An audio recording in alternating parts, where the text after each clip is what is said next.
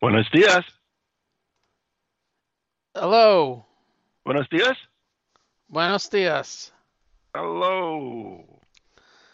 That sounded like uh, this Jerry Seinfeld. Hello.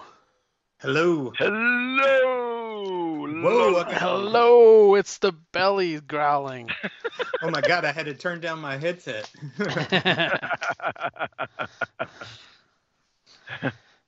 well, he had a he, he had to choose. Do you remember that one? He had to yeah, he had to with the choose the voice or or the. stopping the voice, and he And he- and he and he decided to dump the girlfriend. Yeah, What Yeah. an idiot. Because I remember they're like, we're still doing that? the way he is, though, like he focuses on something and it destroys whatever relationship he has. Right. right. Oh, that was I a mean, it could show. be eating peas with a fork or whatever, but it just bothers him. Mr. Well, yeah, Mr. Pitt ate a Snickers bar with a knife and fork. Yeah, Oh, yeah. he started. a Everybody fad. started doing it. That's awesome. So weird. Oh, such a that was such a good show. I still watch it pretty religiously. I, I I don't watch it often, but if I happen to catch one, I'll I'll stop and I'll I'll put it on. But um, but yeah, I mean it's it's fantastic. It's one of my favorites of all time. I love the Chinese restaurant episode. Yeah. I like the masturbation episode. I'm out. Yeah, good one That lasted like five minutes. five minutes, like five minutes later, like Kramer, Kramer just I'm out. Well, it didn't help that they looked across the street and they had a somebody cleaning house naked. So right. Oh, that's what it was. I couldn't remember what it was. Yeah. Mm. That's so funny. but it showed it showed them like each one that was out, they were sleeping well, and the other one wasn't. yeah, that's right. and then you find out that George lied. He didn't win on the last episode. I wonder if that any of those have ever been edited uh, after the fact, because I know um there was a Friends episode where uh Ross is trying to get the apartment across the way where the nude guy is, Yeah. and so he goes and eats muffins with him naked. that scene has been taken out, and it started to like gaslight me. I'm like, did that even Why? exist, or did I make it up? Why? No, they cut that scene out of it when it, they put it on um streaming. So like when What- it was on. What, what's the? It's why? not. What- A, it's not. They show. They show it on HBO though, don't they? I don't know because last time we tried to watch it, it, it was out, and then I had to like watch it on YouTube because I thought I had gone crazy. Huh. I was like, he ends up like eating muffins with the the naked guy because you never see his face. He's just Right. ugly naked guy yeah. because he's like nodding and chewing muffins and he's naked too. I was like, He's naked, but he's not naked. He's. They, they're not going to show any Yeah, yeah, ass yeah. or. But um, and I was telling somebody about that, and they're like, "That's not in that episode." And I was like, "I swear it is." And then we watched it, and it wasn't freaking there. And I'm like, "I'm going crazy." And I looked it up on YouTube, and yeah, it had been cut for some reason. Well, you know, I in don't know. Seinfeld, they had the the big naked guy that was riding the sub with Jerry. Oh yeah, yeah. That one's still there because I recently watched from episode one to the end. See, On physical Netflix. media. We have all of Friends and all of Seinfeld on DVD. Yeah, we have all of uh, Seinfeld, but uh, nothing else. Uh, I, we have all of The Office, but I don't know if it has all the uncut scenes like are, that are on Peacock now. Yeah. Because we were watching one the other day, I was like, "Ooh, I'm glad they did cut that scene." Because um, Well, Which 'Cause on he- The Office? yeah, But it's meant to be cringy. Oh, oh, it's so cringy. It- Dwight, Even at the time, it was meant to be really inappropriate. Dw- Dwight goes, he's like, I don't mind black, white, or halvesies. I'm like, oh my god, you can't say that. But that's why. That's why. And the whole diversity day, like I think that was one of the episodes in the very first season, what was Oh yeah, yeah, super uncomfortable, Yeah. yeah. and uh, it's like it's just very, very funny. I don't like when I'm- they edit it though. Like that's a snapshot No. in time of what you could do. Oh man, you should watch the super fans. They've edited it into them. They have more on them. Oh, really? Yeah. So like my favorite episode I think of all time is Dinner Party, right? And so um the bit that had been cut was this whole side story and it was like 10 minutes worth of story about how everybody in Michael's neighborhood hates Jan and they think she's such a bitch and there's this thing about she she got a Weimaraner's uh the next door neighbor's Weimaraner and and like shaved the curse word in its fur. so at the very end of the episode, and you keep hearing about the neighbors and how they hate her and the stupid dog, yada yada yada. And they finally show the dog, and it's got like blurred out what's been cut in its fur. and uh, like the the neighbors are like, "Is she going to jail?" And it's so funny because I'm like, "Oh my god, this huge side plot," and they didn't even use it. Wow. So, yeah, those Yeah. super fan episodes are a trip. That's funny. Are those on DVD or what? I don't know. They're I think they're just on Pe- they're a Peacock exclusive right now. Oh, okay. Yeah. Yeah, they So- probably were put together after Yeah. the DVDs came Yeah, out. Yeah, I think after. they they took all the extras and maybe stuff that hadn't even made the DVDs, like Mhm. footage, and and they they built them. So, because you'll be watching, you know, like I remember, I'll remember, and they'll be like, "What the bleep is this? I don't remember this at all." So yeah, it's it's good stuff. Oh, that's fantastic. Hey, I have a question for you, uh, both of you. If you, if you've been Yeah. reading uh, Sins of Sinister, have you guys Yes, I'm all reading done. that? Mhm. I haven't. yes, I'm, I'm I'm all finished with that. Well, I just read. Um, I don't know if you'll be X-Men you'll you'll you'll be able follows. to answer this, but how how did he take over the whole council? Like Yeah, you know you know Professor X and everybody Emma they all have. Mhm. Did he like kill them Yeah, and then mhm. and then He spliced them Eh, he kept he kept his he kept DNA? trying he kept trying and then resetting trying resetting trying resetting and finally he got it where he killed emma hope He killed a good mo- majority of them. no it, yeah so it was those four he killed and it was enough that you know he had like the sinister dna hidden Yeah. in there in the, for the resurrection protocols so um so then it just started spreading from there and then you know eventually you know down the road like other people might die here or there and then from that point on everyone's got that gene in, in there and that's how he ended up but yeah that's how initially he he managed to end up getting those four killed he needed a certain number to, What to what be what dead what does it all have to do with the Moira MacTaggert DNA? Because that's Well, also involved. Yeah well it's it's Is that how they're he- moving through time like so he has fast all or of those he, he has all of those clones of Moira yeah So like each time, like he he has them set so because you know her she it turns out like her mutant ability is that when she dies, she ends up starting her life over again. Over again. the point that she really yeah was born, and the entire the entire universe's timeline is reset to that point. yeah So um, he has it set so he can actually determine when, you know, that timeline would get reset. So that's what he was. So so that's what where that's coming um, into play is that he still those clones are still out there. yeah. So I don't know how far you're you are in reading, but the first I, I just started, but I it's been building in X Men Red and X Men Immortal Yeah. X Men for a long yeah, time. those sins of Sinister. like he, he, he's Sinister- been he's been planting the seeds like there, there's been a couple of mortal x-men that just like let's focus on mr sinister and and then the big player they have that one that happens in the past with destiny you know Mhm, Yep. it, it Yeah. he's he's really become like to me this this is not the biggest x-men like i, I i'm just an x-men fan i'm not the biggest one but uh he's becoming pretty interesting like It's very it's very yeah. They, the the the right the writing teams have. I mean if they've accomplished anything they've made Mr. Sinister like sinister like up there. Yeah.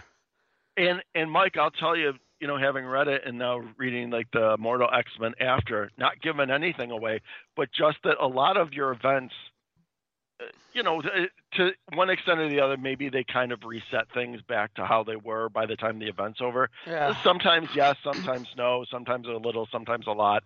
Um, this one, it just, I mean, picks right up. It's like you know, there's all these changes and stuff because of what he ended up doing. Even even though I don't think it's much of a spoiler to to learn that you know eventually the timeline gets reset. I mean, otherwise the entire Marvel universe would be set.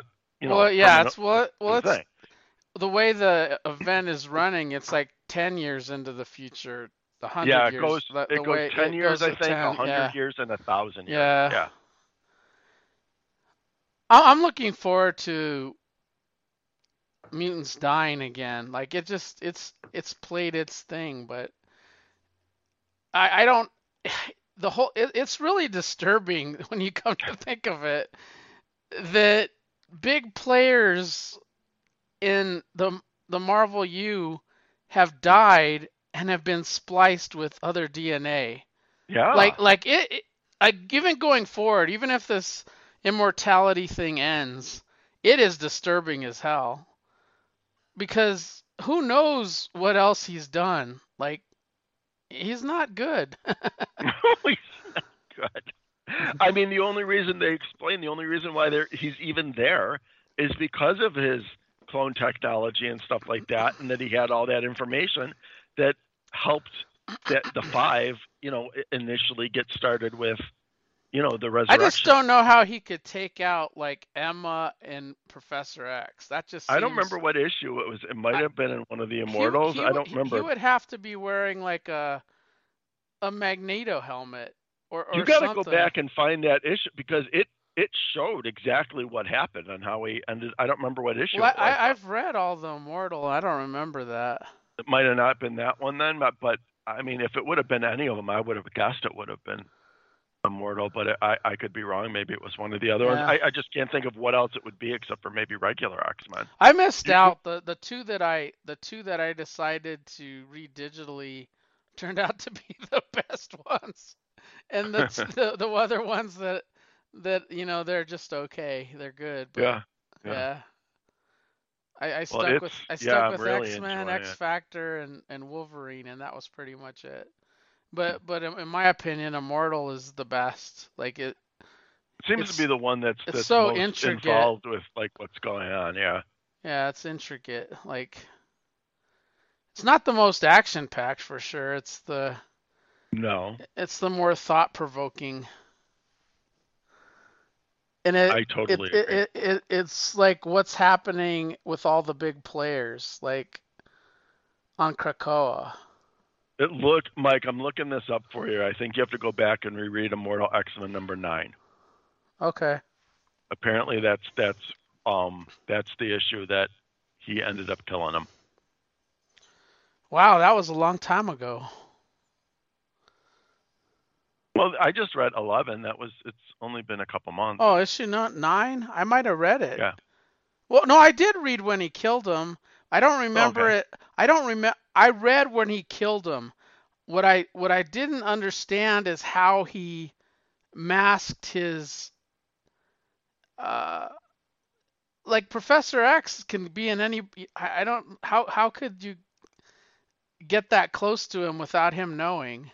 Oh, Unless don't- unless see, you were wearing I'm like a, a a Magneto helmet. Do you know what I mean? So he can't yeah. penetrate your thoughts. But I I don't know. It seems like he's always been pretty shady in this whole X Men thing anyway with that helmet. Like I, I don't trust. A I, I hundred would percent. I wouldn't trust him for skinny Professor X with the helmet. No, no sir. I don't trust that guy. yeah, he's been he's been very questionable ever since that um onslaught thing came about. Yeah. You know, everything after that, they don't show him. him as, and like- him and Beast. Yeah, at their best. They- You know, he's always they're always like kind of a shade of gray. Beast is Well, is that a way Hickman kind of signifies that you've got a, a shady version of a character? Because that was Mr. Fantastic's deal, as he had the helmet. yeah. Big- I think so. I think you're right.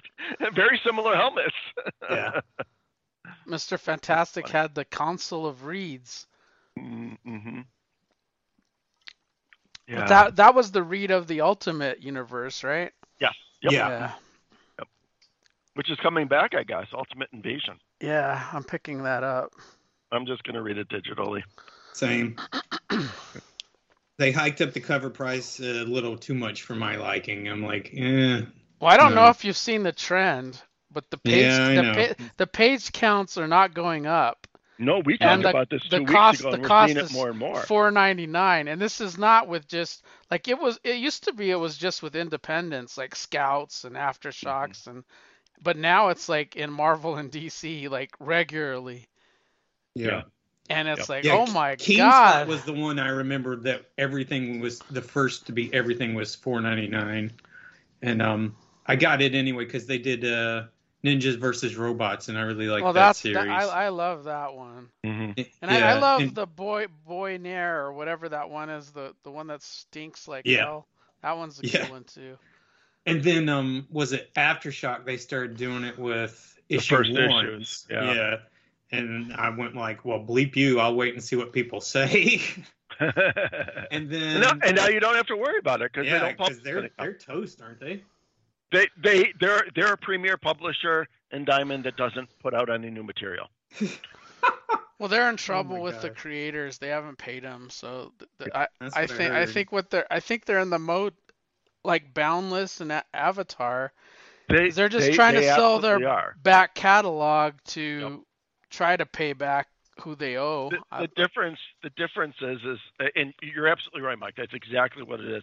The difference is the right of the front of the catalog is a is one of those deluxe publishers with like literally six or eight pages of just everything that they've already put out. well, there's a lot of crazy stuff happening. AWA is like two books to one book Oh a month. God. I'm worried about them because I love them.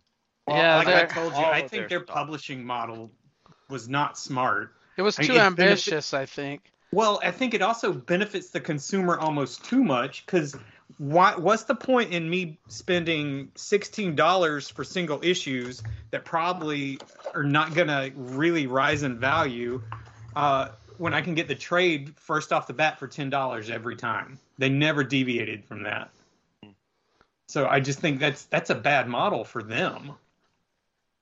Yeah, So but I- they I they did they, they, they did try stuff, and I, I I think they were well, it was Axel Alonso, right? I mean, it's Yeah. it's the Marvel. It's a lot of the Marvel people are part Right.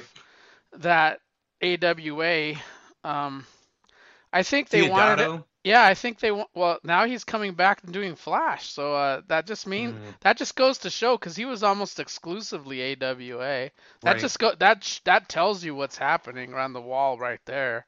Right. Yeah, uh, I mean, they they you can't pay can only him get so to much do- work yeah, when they only do one or two issue uh, a a month now. You know, yeah.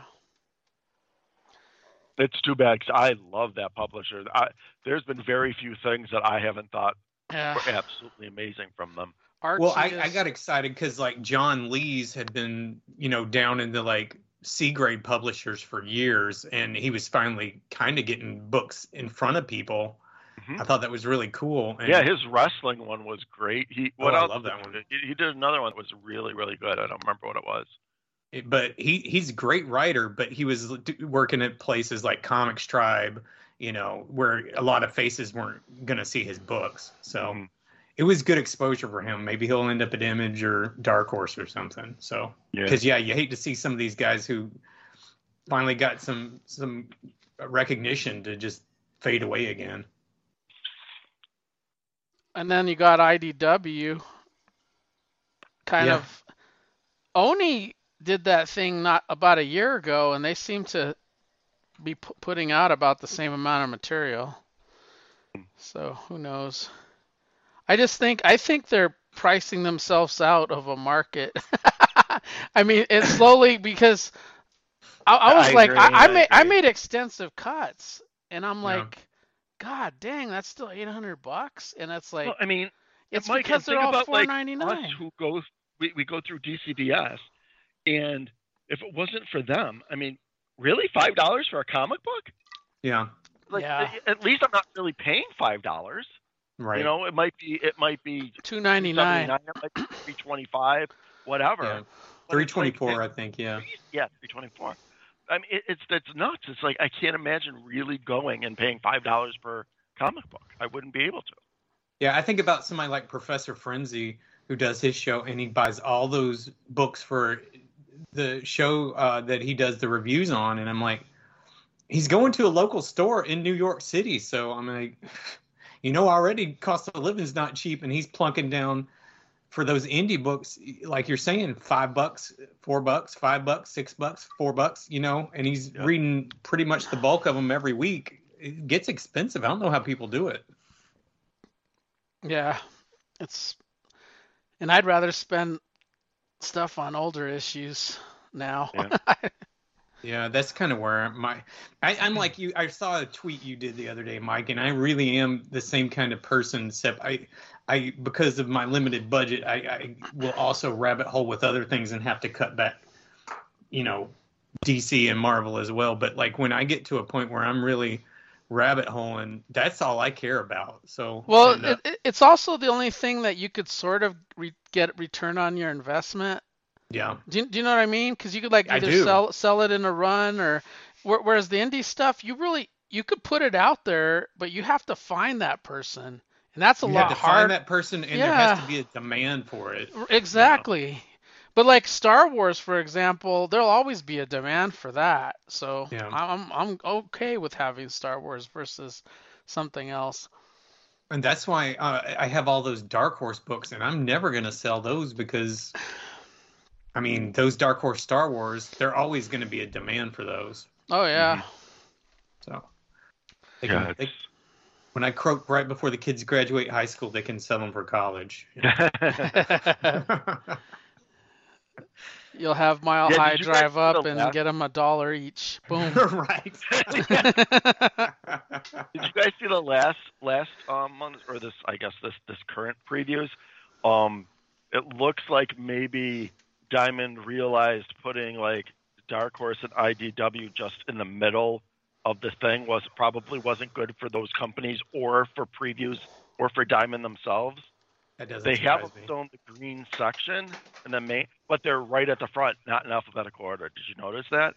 Like the first thing is Dark Horse. Our LCS was literally calling people when Dark Horse got moved Mhm. to tell them not to freak out. All his sub customers, he had to call them and say, "Don't Here- freak out. I know you I w- get fill in the blank from Dark Horse. Yes. They're still in the catalog." To, I was talking to an LCS here, and like, yeah, they're like, this is this is nuts. It was, it, it, it it's not helpful no, to to an LCS to, to throw all that stuff all the way in the back. I don't think sometimes Diamond gives a shit about the LCSs, But the way they well, treat they need them. to start because Yeah, they I do. mean, you see how they're losing publishers left and right. Right.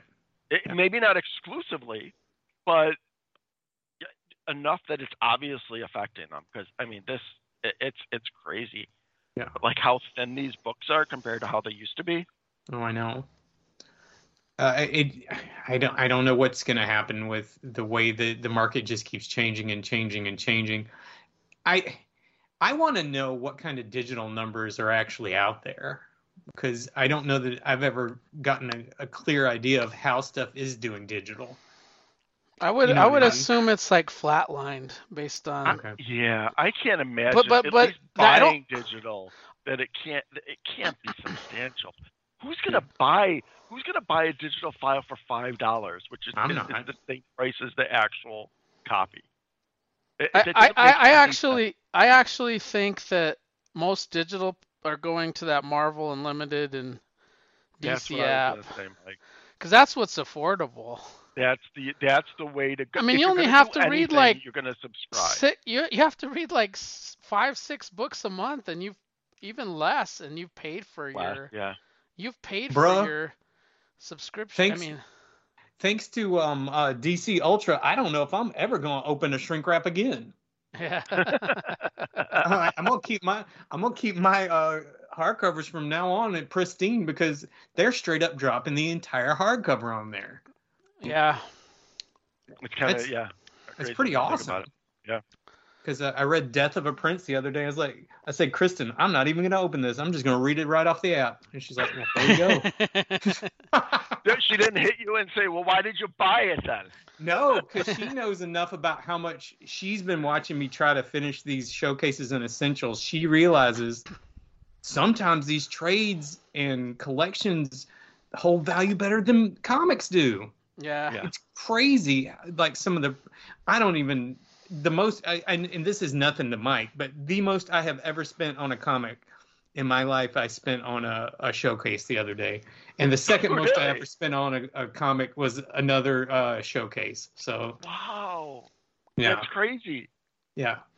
Because after shipping uh, the Witching Hour, and I had seen this one going for from anywhere from 150 to 300 dollars, and uh, I just got lucky that I, somebody had a, a a buy it now, and they were willing to negotiate. I think it was about 85 bucks. And I- to me, that felt like a steal because honestly, it's one of those I'm like, I may never get this one because I'm not going to drop a hundred plus dollars on one of these. And those are the only showcase I own are the the horror and the mil- the war comics. Yeah, and, and those are the ones that are, I think, because the print runs were shorter, Yeah. are, are the hard ones to get. That and the essentials, the ones that are hard to get, are the late runs because they never got reprinted. So Mhm. there's some of the later X Men, uh, Spidey. Essential Godzilla because I've got that one. I got lucky. I found. it Oh, five that's a good one. clearance. That yeah. is a great one. Yeah, but but yeah, the uh, those sci-fi uh, war and um, horror are like the really tough finds for the showcases because the superhero ones were pretty much mass produced. Yeah. Yeah, so I got to work on Rock and Weird War Tales as uh, my next showcases. So I like how you're collecting those. That's pretty cool. yeah, I'm close. The only thing I'm not going to bother with is the Hot Moves because I don't feel like wasting the shelf for something that's on Wikipedia or in one DK book. Mm. You know what I mean? So I, I, know I, li- I, li- I like those DK books. Those are awesome. Me too. I just I can't the room it would take to get the because they did all the hot moves in the essentials. I'm like I just I don't care that much. Huh. So so I'll have everything but that when I'm done. I got ten to go, five and five. Are those amazing. expensive? The Mohatmus or Uh, some of them are, some of them are dirt cheap. Uh, Yeah. yeah. I've seen the, the like the original ones, like the um, the deluxe edition ones are uh, anywhere from like ten to fifteen dollars, and some of the like later handbook ones where they were uh, reprinting the um three holes, those can be like kind of pricey for what I would want them. They're like Yeah. in the you know fifty dollar range, and I just don't care enough. yeah. Mhm. Yeah. I saw Sisu. Oh, I love Oh, it. how was that? Yeah, that was that was uh, something. I tell you, it was uh, like a grindhouse type revenge movie with in Nazi Germany. Well, Nazis were sort of being. It was towards the end of the war. They're getting pushed back, Yep. and sort of in the retreat mode. And they sort of messed with the wrong guy. Yeah, they sure did. Man, I thought they were gonna kill that man's dog. I was getting so mad. Yeah, that's like I thought it was gonna be another John Wick, right? Yeah. But they they did kill something he loved too. So yeah, that's true. But the, uh, His hamster. Small spoiler: the dog lives, so Yeah. you don't even have to look it up online. The dog makes it. So but yeah, because I, I was like, man, they're gonna kill that dog, and that dog is cute and fluffy, and they need to leave him alone. I think they did kill dogs though. I think they killed those German shepherds or whatever they were. Yeah, they did, just not just not his. Yeah. All I cared about was his dog. Yeah. Screw that Nazi. Screw the Nazi dogs. Nazi dog.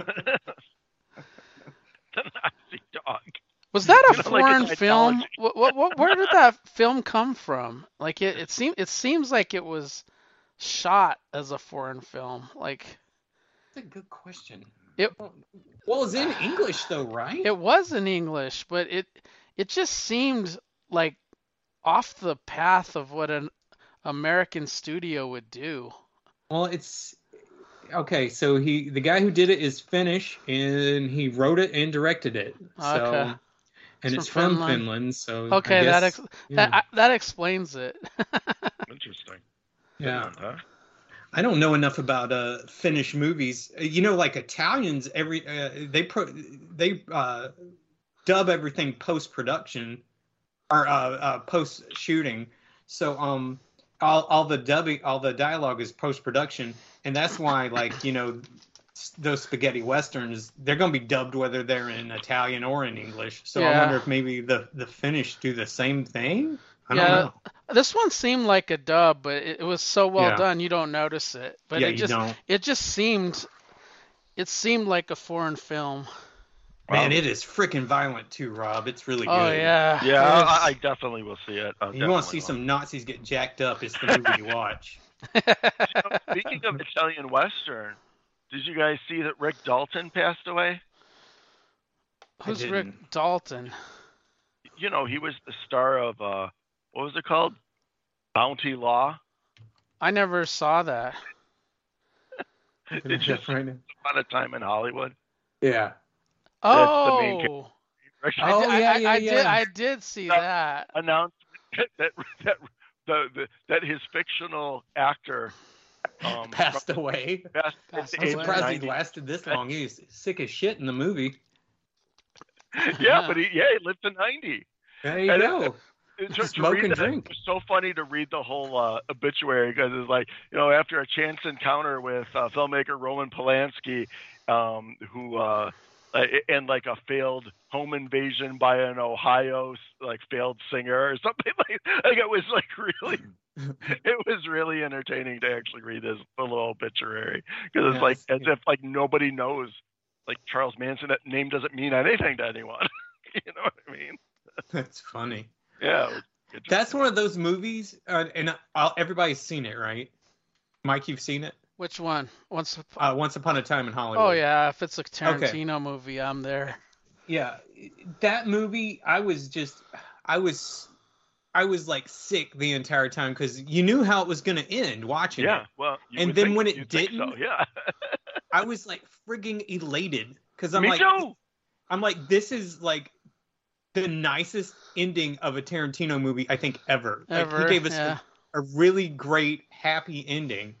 He's like, It you know was what? fantastic. What if these guys were there to to to Right. fuck up their plans and just, you know, This Kill 'em whole like all. alternate reality it was so good. that could have happened, you know, somewhere.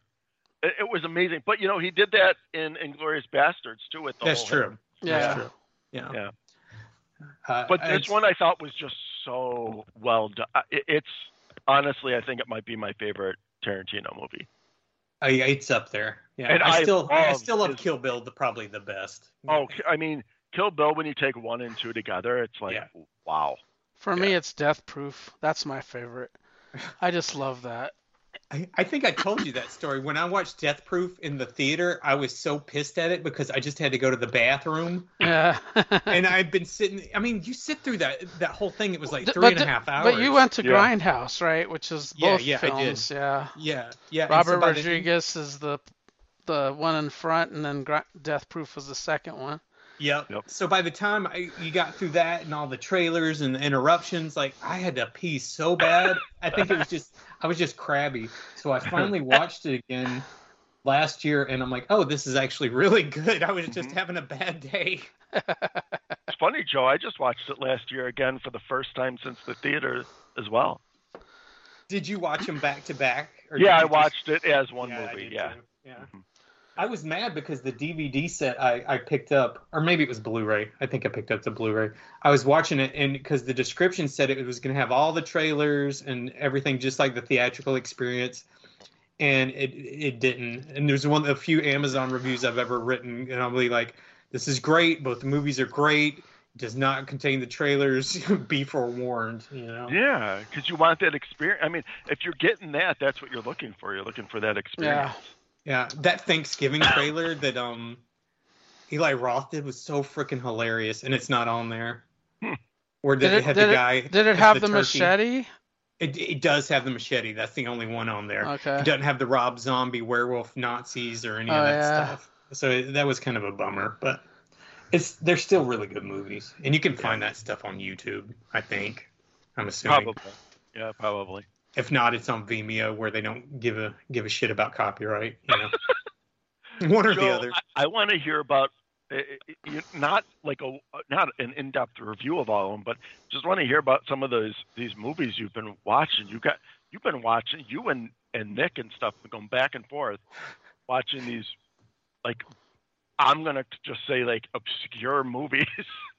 oh Yeah, I was rabbit hole. That's one of the things I was talking about. I was really rabbit holing for a while, and um, uh, free comic book day kind of reinvigorated me. So I'm back on a comic kick, and, and I'm I'm probably gonna fall behind Nick right now. But yeah, I've been I've been on a kick trying to get as much watched as I could, and uh, I, the first thing I think last time we talked, I was doing the uh, the big the big three uh, watch through with Scream and Friday and Nightmare, and then Mike was like, "Well, what about Halloween?" So I tried to watch some Halloween. I still hadn't tracked down four and 5 Mhm. but um, but yeah, I don't know how it initially started. I just I rabbit hole, man, and then I I go for one thing, and inevitably it'll be like my comics are doing right now. So with comics, I really was focusing while I was on my movie kick with just keeping up with the books I cared about most at Marvel, Image,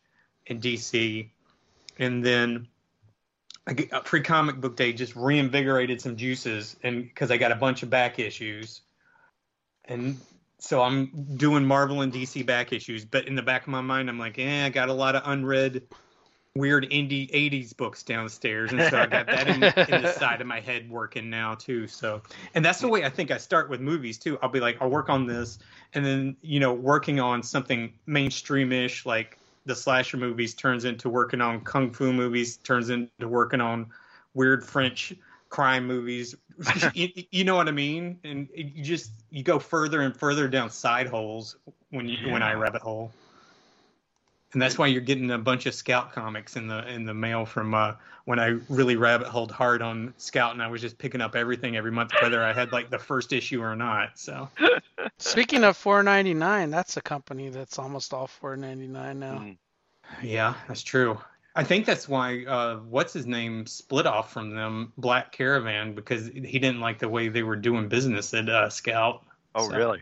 That's what Kirk told me. Yeah, Wow. he said he talked to him at one of the conventions and said he. I can't remember that guy's name. He writes like half the books there. Yeah, Joseph Schmalke? yeah, yeah. So he just was not happy with the the Scout partnership, and that's why uh, at this point I think they're completely broken off. Wow. Yeah. But yeah, I, there's just there's so much stuff out there, and that was one of those. When I know you guys keep your books, but when I look at stuff, I end up going, "What is the point of this book in my household?"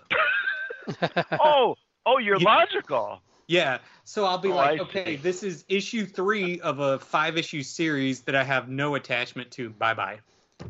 So and or I'll go like, okay, this is a random issue of Blood Feud Spawn, but it's Spawn, so I keep it.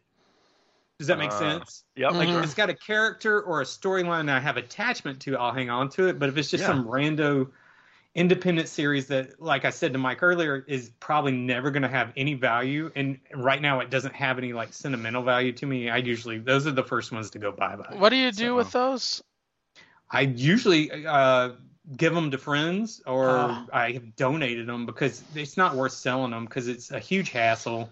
You like drop them off, you get ten cents a book, and you got to Well, like if you find around. shit in the 80s that you don't like that's independent, then I'm there. I was gonna say those are usually the exception because what did they do in the '80s? They both they mostly still were doing like um I always get them backward. Serialized is when it goes. Well, if you if you find across some Aircel or Eternity or you know things Yeah, like the- that you don't want, then we'll I do. like them. Yeah.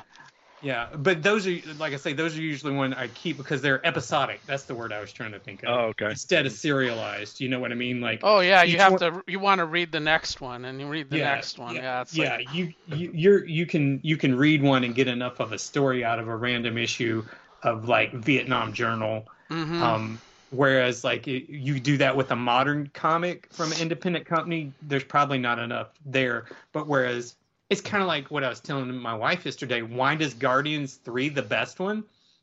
If you'd never seen any of the Guardians movies, I don't know if you would think it was the best one. The reason Guardians 3 is the best one is because you have two Guardians movies, two Avengers movies that give you such an enriching uh, backstory that you care so much about these characters that this one, being the ultimate one, makes it the best movie for me. Does that make Gotcha. sense? Yeah. And I think comics are the same way. I can drop in randomly on a cap or a Spidey if I hadn't been collecting it because I don't like John Romita Jr. and um pick it up and be like, okay, I know Spidey. What are you up to today? And I might not know everything, but I got enough historical context that I can enjoy the single issue of Spider-Man. Whereas, like, if I pick up a random issue of an image book that doesn't have a, a character that's been around for a while, I, it may not mean anything to me. right, that makes total sense. Yeah. You don't know where you don't know where uh, you don't know any of the background. Right. perhaps, So yeah. So that's I think a disadvantage to those creators where the some of those creator owned works that they've decided to do very you know serialized fiction where you have to read all four or five issues.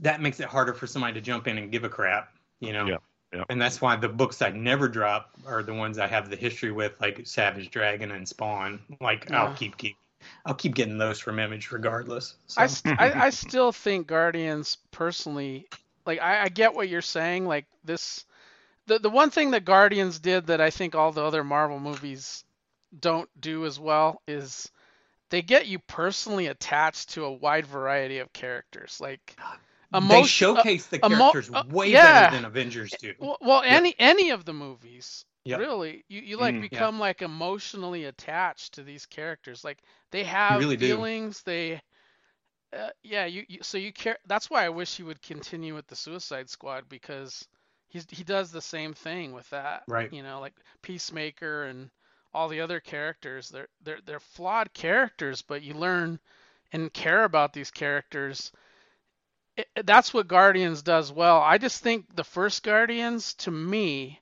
it felt like Star Wars. Like Mm. it was, it was the very first, like this science fiction adventure that had the caliber of, of of what we saw in Star Wars, and I hadn't seen anything like that since then. yeah. And that's why Guardians, the first one, is up there. I still think Yeah. Iron Man 3 is one of my favorites, but I have my own reasons for that. But uh Guardians Yeah. uh, Guardians 3 was was very I I also like the villain. Like I I think I High think evolutionary. yeah, I think Yeah. the guy played him fantastic, and I think he was like a true, true villain, even though he had these uh, vi- these things for something that was good. He was Mhm. terrible villain. Well, he was he was completely mad by the end of it. you Yeah. know? He had lost all sense, and that's why like his own. Oh, spoilers! I should hush. Have you seen it yet, Rob? No, no. Okay, I'll be quiet. Yeah.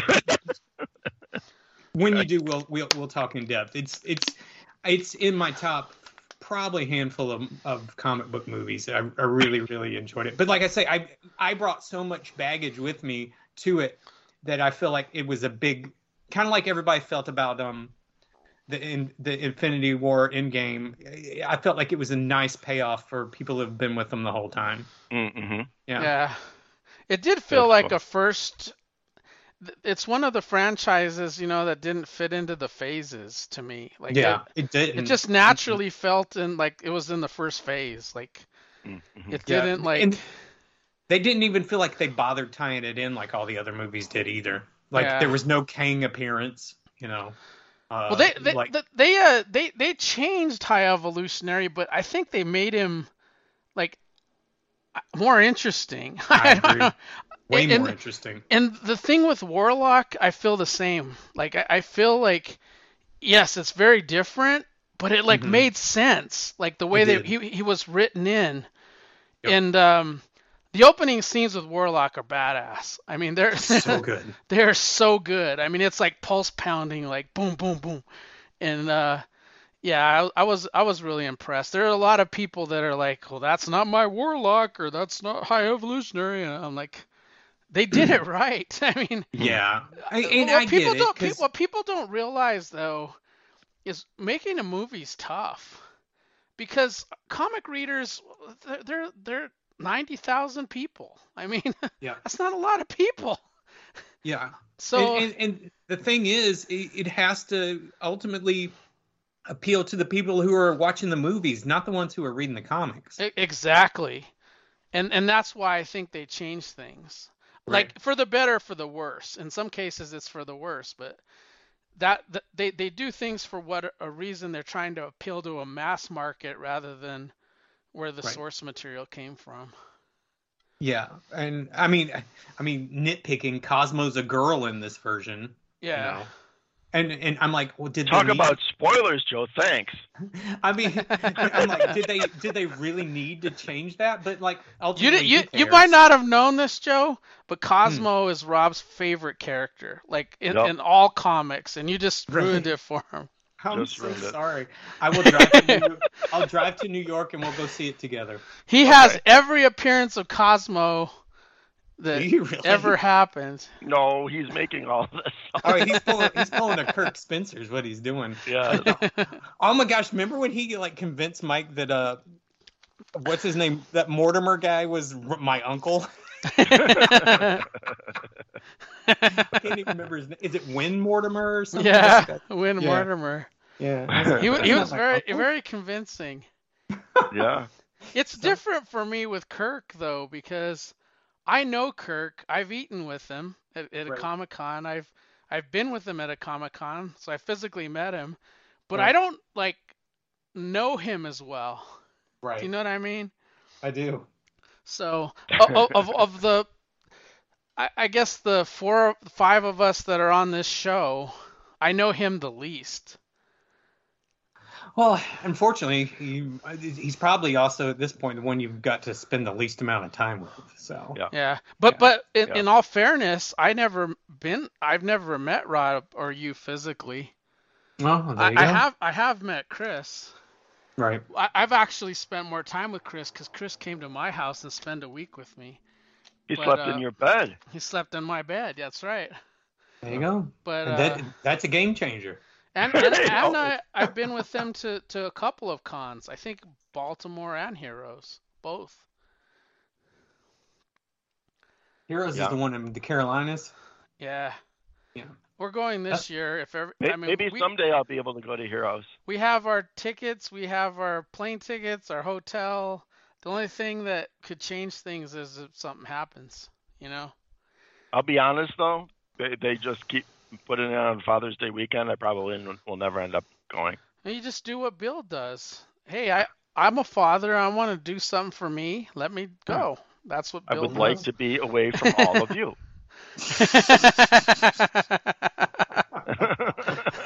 I- I want to remember what it was like prior to you being a came. father.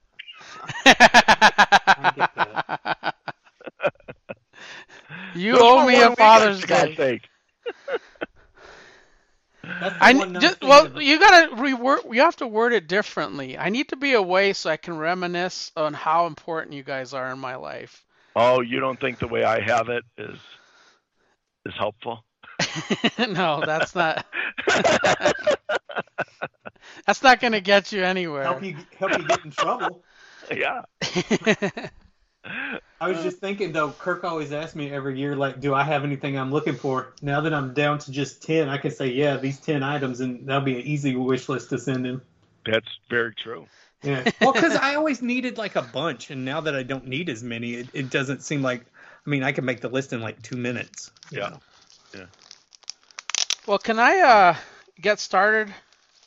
Sure. Let's hear it. Um, I'm gonna kick this one off with an 80-page giant Superman, and I'm gonna light Oh, lightning through it, with the exception of one story.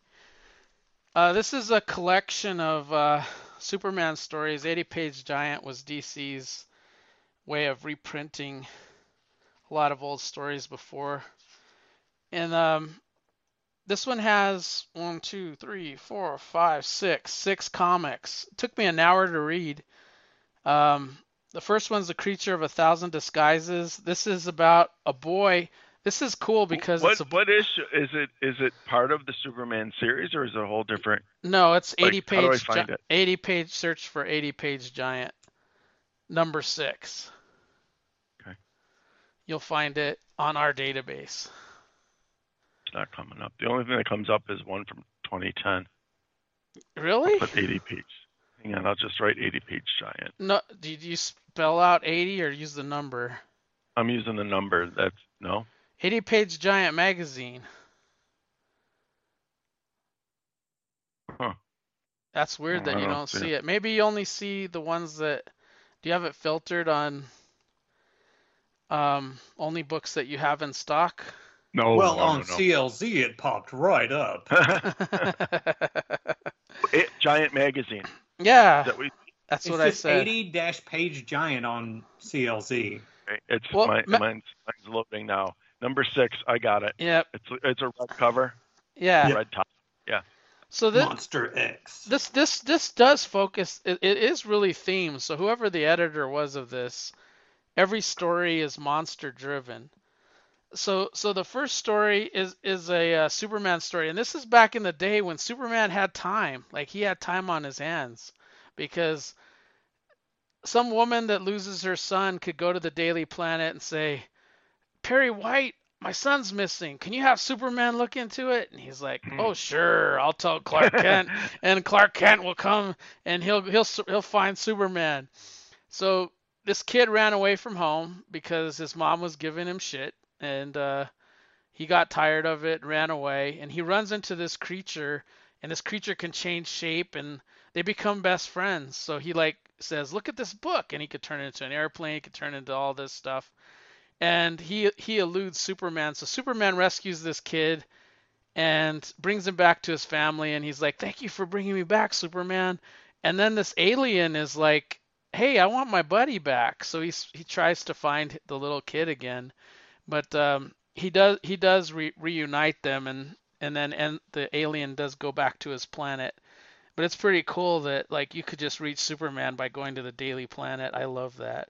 And just the next story had me intrigued the whole way. Like I was sucked in like a lot of pages of the Superboy, uh, the thing that stalks Smallville, and I'm like, man, Superboy's a jackass. He's lying to his to Ma and Pa Kent, and he's he's doing criminal acts with this creature that looks like a Neanderthal, and they're killing people. They're they're act they they go into town, and this creature would freeze and turn them into stone, and I'm like why is Superboy protecting this thing?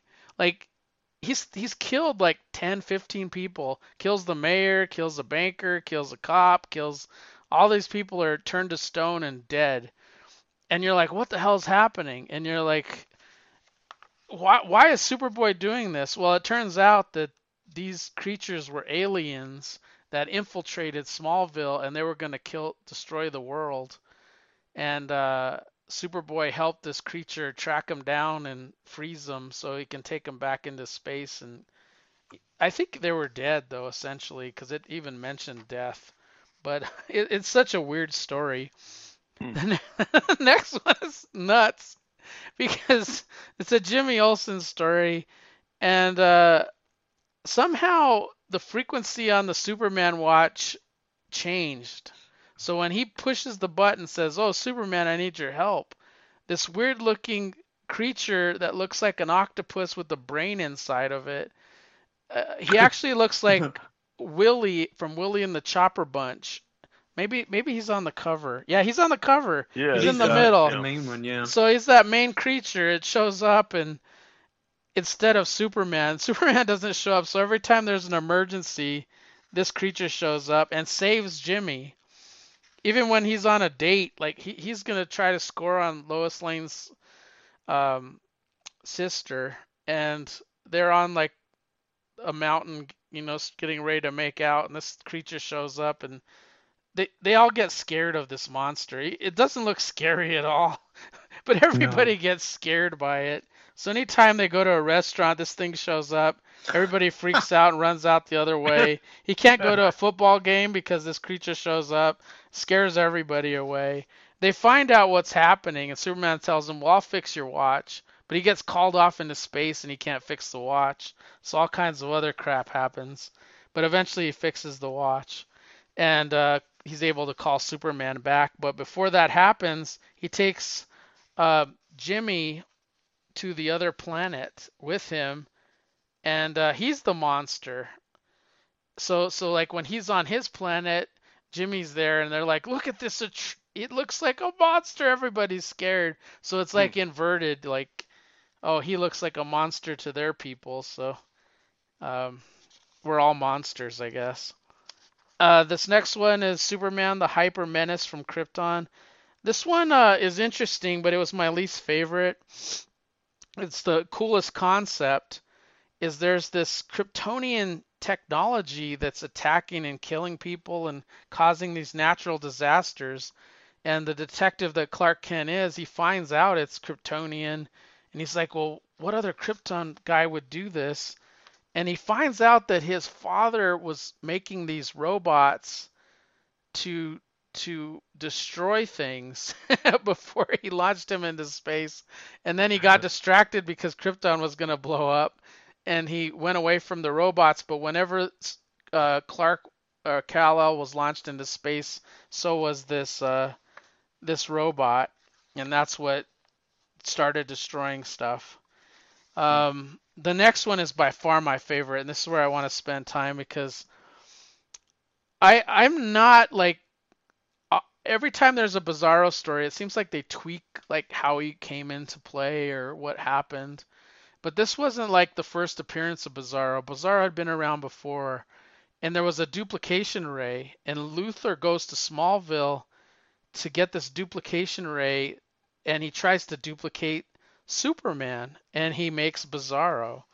Uh, which he believe it just starts destroying stuff, and Luthor's like, "Well, I can control Bizarro," But this Bizarro is really heartfelt, and he actually captures Luthor and imprisons him. So his own creation took him to jail and imprisoned him. So Luthor was taken out of the picture by his by uh, this Bizarro creature, and then Bizarro finds out he sort of is a monster. He tries to help Superman. That doesn't even work out. The military gets involved, and they're like, "Let's launch a, a nuke. Let's destroy this creature." they launch a nuke against Bizarro. I can't imagine a nuclear weapon. Like how many people they killed trying to kill Bizarro, and then year, years later they're contaminated with radiation and die of cancer because they launch a nuke at Bizarro. They didn't care. what the hell? it's just so funny. And then later on, they're they're in the plane, they're flying, and they track down, and you find out that Bizarro wants Lois. So Lois he takes Lois to a, a island in the middle of nowhere and builds this really bizarro like shack for them so they can get married and Lois is like I don't love you I want to get married to Superman so this this Bizarro does the craziest shit ever he's like if I go back and I find that duplication ray and I duplicate myself I can make a Superman a, a person a perfect Superman so she so she will marry that Superman so now there's three Superman. Oh there's God. Bizarro. There's the Bizarro Bizarro Superman, who looks like Clark, like in every. And the only thing he doesn't is he doesn't talk. He even tricks Lois, like, "I want to marry you, Lois," and she's like, "Heck yeah, let's get married." So he like he like shows up and they're like, "Let's get married," but he's like, she's like, "Why is he talking so weird? This can't be him." so she rejects him, and they they uh, get kryptonite to to destroy the other Bizarro Bizarro Superman. And at the end of the story, there's this reef, which which is really weird because usually you think a reef destroying ships and the ships would be underwater, but th- this one has like pirate ships on it and nuclear subs and all this stuff on the reef, and it's above water. It's so weird, and they have this this whole battle where Superman and Bizarro are fighting on these ships and they're like Superman's like, "Well, I'm going to go to this pirate ship and launch all these cannons against Bizarro." And then Bizarro starts throwing uh, nuclear things from a sub that crashed on this reef and they they try to blow each other up and it's like a battle that neither one of them can win. So Superman gets this idea, oh, I'm gonna go use the duplication ray on Lois, and he makes a Bizarro Lois, and they live happily ever after, and they fly off into the middle of space. So what a what a great story! I, I actually loved it. It was so cool. That reminds and, me. I want to say it was in Superman from the 30s to the 70s because it's one of those stories that's burned in my brain, which means it's probably from that book because I read that book over and over as a kid from the library. But do y'all remember there was the Bizarro uh, planet and Bizarro Lois and Bizarro have a baby and it looks like a it looks like a normal Kryptonian slash human baby, and they're so upset. it's like But- this baby ugly. Exactly. Then, this like, baby whole- beautiful. and so it's up to all this stuff, and you know, and it, you get the whole Lois spank the baby, and, and but at the end, of course, it turns into like the crystalline, uh, almost looking features that the Bizarros have. So, yeah, those Yeah, I- those stories are so good. I had a blast reading this. Um, this this was this was such a good comic. Like you got to be in the mood definitely for this stuff. You can't like want the modern stuff because I mean there there were times where I was sitting next to Barb and I was laughing out loud. Like I was like, this is so funny. I, when they launched the, when they launched the new Kid Bizarro, I'm like, well, it didn't do anything. I can't imagine all the people it killed. And, and see, those are the first Supermans I read were the weird, uh, you know, 50s and 60s stuff. So I, I definitely have a soft spot for for all those Mm. kind of adventures. Yeah, this was Um, this was really good. I don't know like it says on this this issue here like I'd be curious to see what the original source material came from for that Bizarro story cuz it was that was a fantastic story. All the other stories were kind of similar, you know, like there's Mhm. a monster uh you feel sympathetic towards the monster and then the monster goes away and is happily ever after but this Bizarro one, it has the same formula, but it is so it has so much meat to it, and it has Lex Luthor because he's the one that created the whole disaster to begin with. Speaking of which, have have a little side thing? Have y'all both been caught up on action and Superman? I am caught up on a little bit, but I'm a little bit behind. But I don't I oh, don't Oh, okay. care if you spoil. Oh, okay. So Lex gets a freaking super watch now. yeah. I'm like, what? Are you kidding me? He's well. He, he gave his whole building to to to, to Soups. Well, I know he gave us building, but wasn't he imprisoned or something? Yeah, He he's in was, prison. yeah. Yeah. Yeah.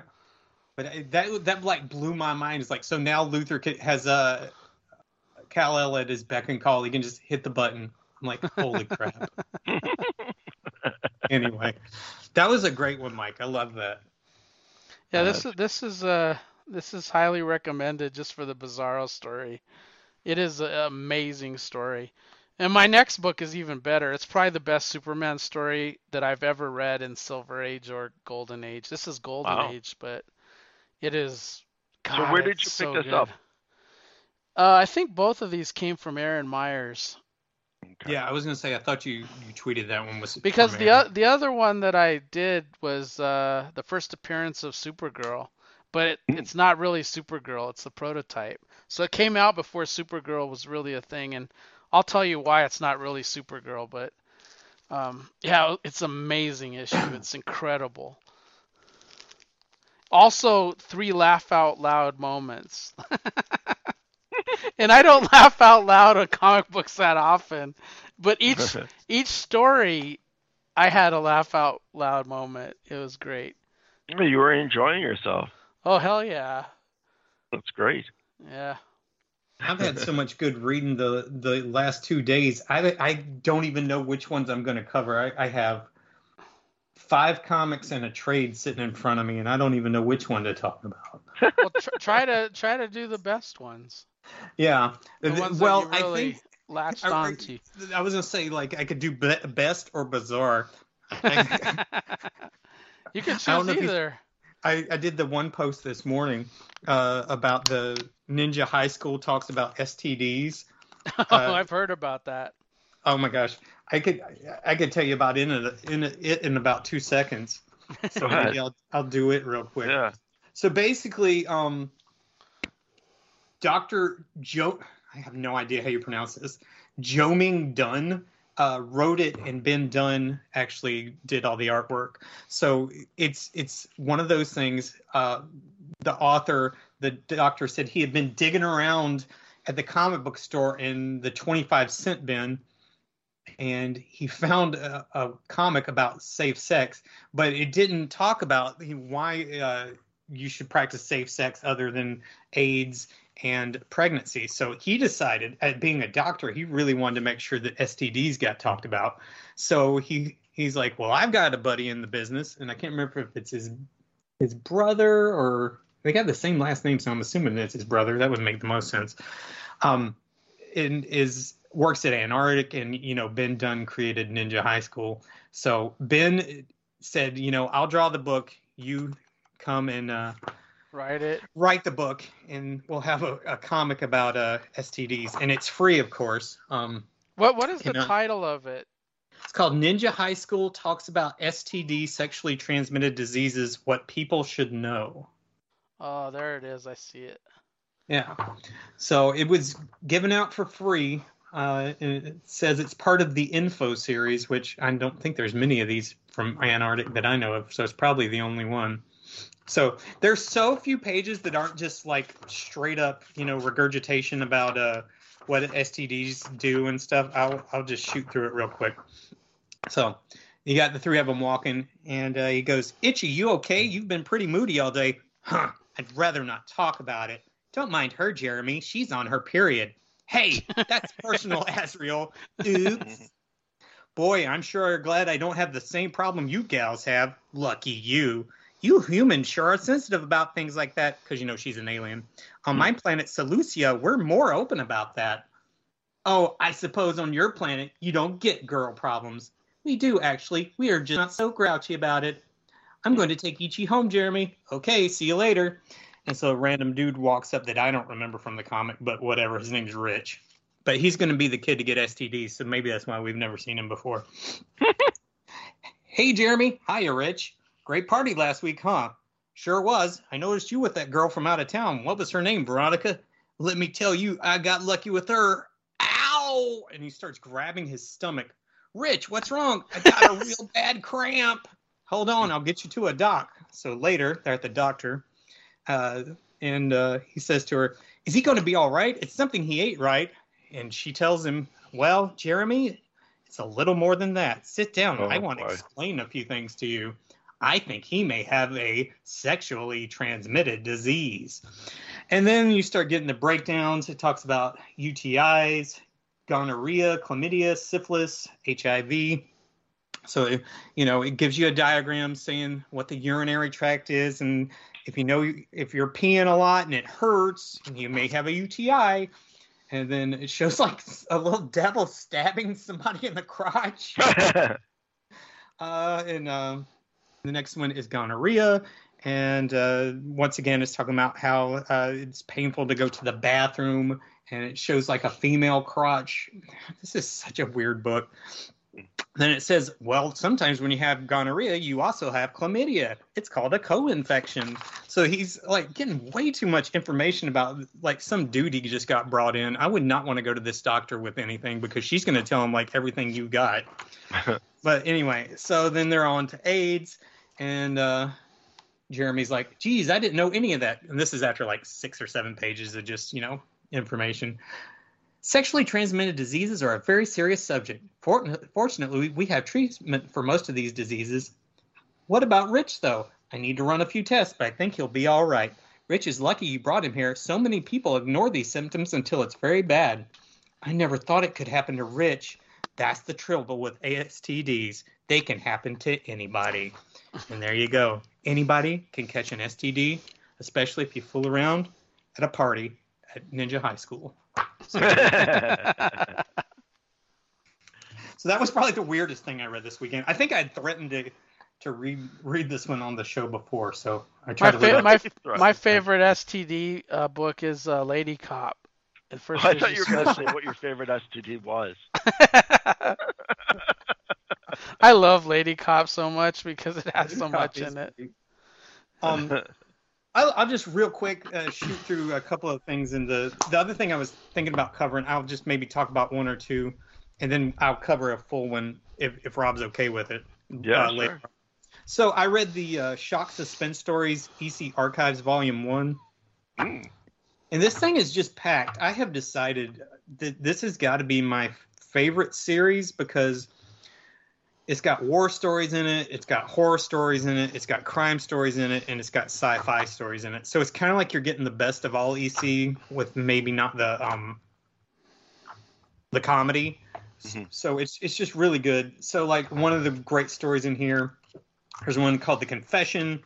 This guy runs uh into a woman and not let me rephrase that. He sees a woman laying in the road as he's driving by. He didn't actually run into her. Uh, and he decides, well, I've got to do something about this. I'm going to go, and this is pre cell phones, obviously. This is in the, uh, the 50s. So he's like, I got to go find a police officer. So he leaves the scene and um, he goes to find a police officer. The police roll up on the set. They see the woman down. They think it's hit and run, which it probably was. But because they see this guy leaving the scene, they think he's the one who did it. So they take him in and basically, you know, try to get him to confess to the hit and run. And it just is, you know, pretty typical what we think of bad cops, where they're just grilling him for hours. And like 10 hours later, they uh, still hadn't got anything out of him because, you know, he didn't do it. Well, the chief comes in and turns out it was his wife that had been run over. So they're like, well, you can't kill a wife of a cop. That's the same as killing a cop. So they really start going to him. They start beating him. Then they bring in a lead pipe. And one of the policemen is like, you can't do this. This is n- not any way to go about business because anybody's going to confess if you beat them bad enough. And the police chief's like, no, we got to get a confession. So finally, they beat him to the point where he's fractured his head. Like one of his eyeballs is almost hanging out of his head. I Oh, mean, it's jeez. EC Comics. And he signs the confession. Chief goes home, stops by a store on the way, gets to the house, and puts in a new headlight because it was his wife that had been killed because he had run her over. So there you go. There's your nice little EC twist. Um, there's another really good one where uh, they've got a woman who is uh, this one's called Dead Right. She hates her job. She hates her life. She goes to a gypsy, and the gypsy tells her, "Are we allowed to say gypsy? But probably not. You're supposed to say fortune teller these days, I think." So anyway, But it's a- maybe she doesn't tell fortunes.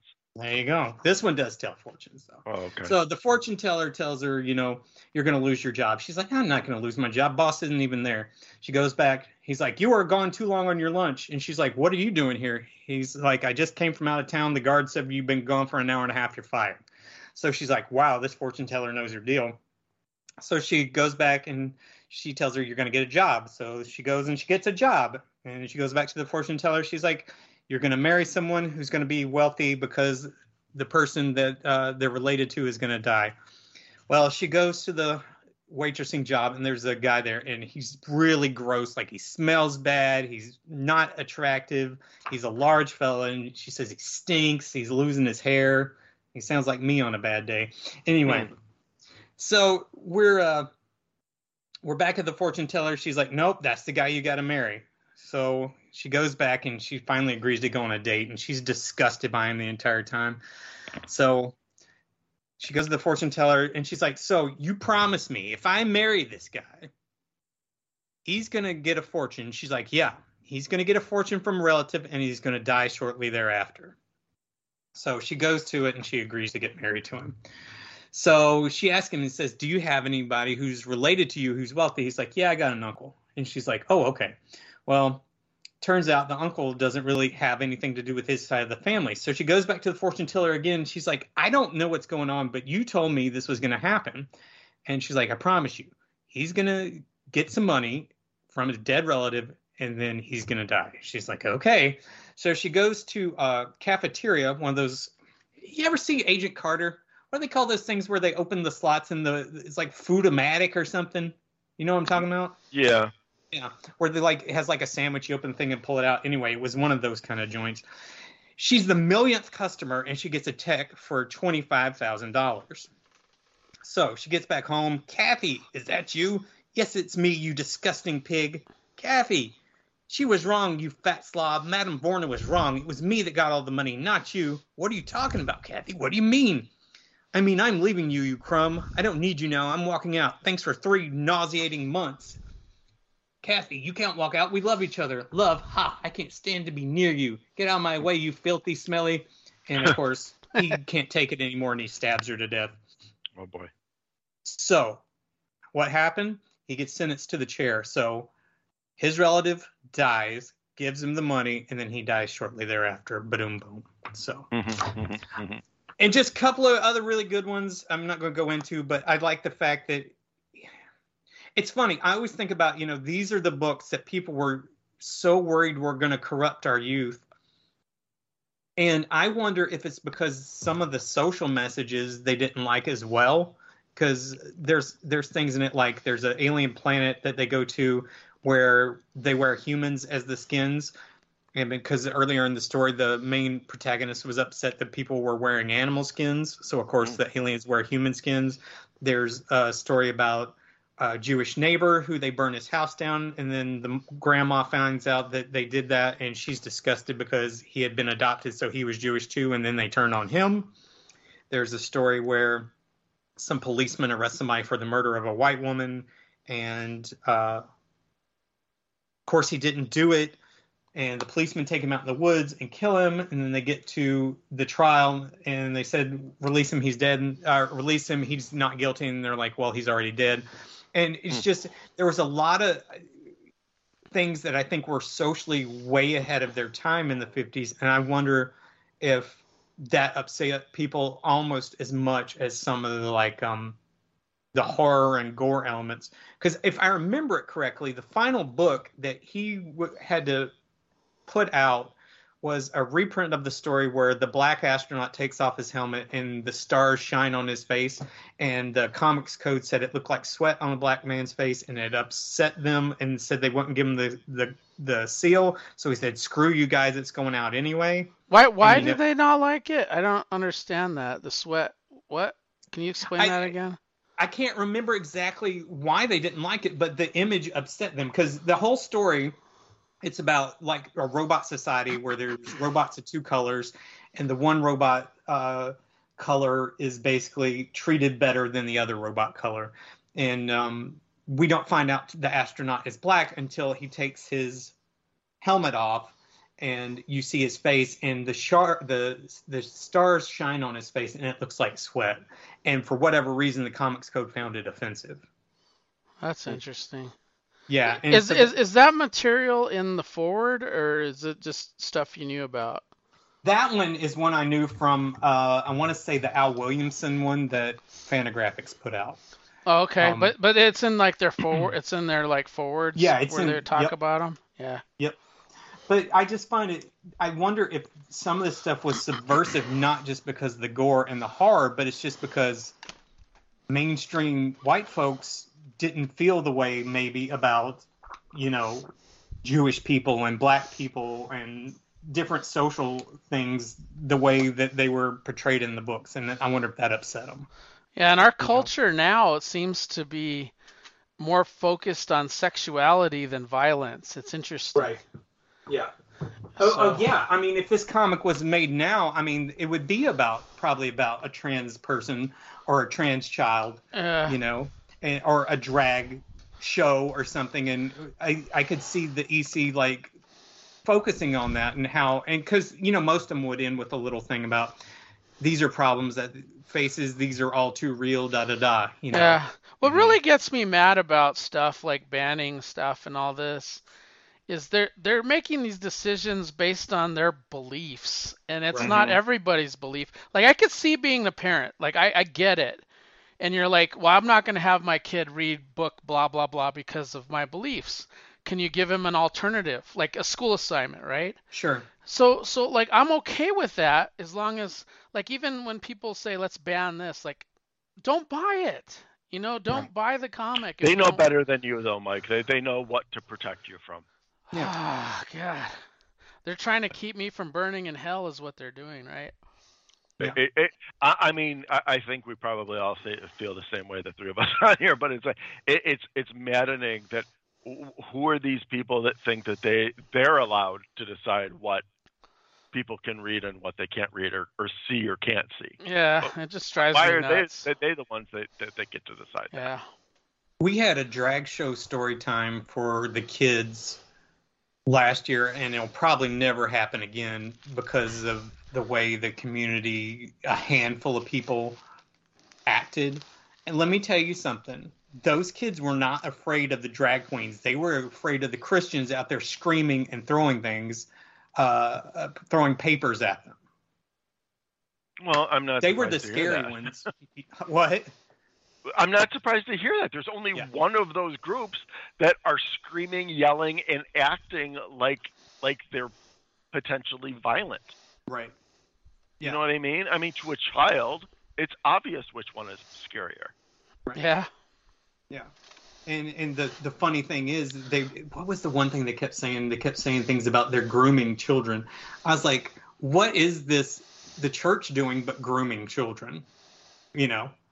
You're totally grooming them into this like very narrow belief system yet again that's super like you know, this is how we feel you cannot deviate. Yeah. I mean ultimately Well, the, the ch- church sorry, go ahead. Catholic Catholicism is what drove me away from re- religion because it terrified me as a kid. Yeah. Like it, it was terrifying. It was very dark and creepy and everybody freaked me out and uh that, that's what kind of made me not become a practicing Catholic. Well, you had some I- I- issues too, but like I, in- I, in I, I did have some personal issues with a brother that was there, Yeah. but there were just in general. Like I, I was so Yeah. terrified I'd make up sins just so I could go to the confessional and say, so I Well, could do a rosary. I've like heard I- you and Bell say that several times, and and and it's a hundred percent. It- When you're like an eight-year-old kid, and you're being told to go into confession, in this Mhm. dark seriously, booth, in this What- dark, what, this what dark booth possibly where you have can't see the person on the other side. It's Right. crazy. You're kneeling there. You're confessing sins in this dark booth. Like it, it's yes, but but creepy point, as like hell. you're like, well, I have to say something, so Right. you just make up stuff. Oh, I made I made up so many lies that I was I was sinning to to, to To the confessional. priest.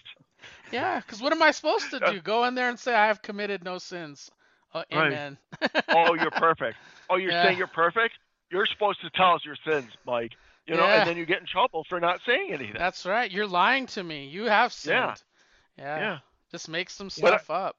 But I was just gonna say, like my grandparent, my my dad's parents, and my dad, all you know, steeped in in in Catholicism. They were not the typical what you think of that. I I've never met like they were so um welcoming and oh like even my dad to this day he's like he doesn't care about he, he understands that that's what the religion is Yeah. but is, is that going to um you know change the way he would feel about somebody or what? Absolutely not. He, he doesn't.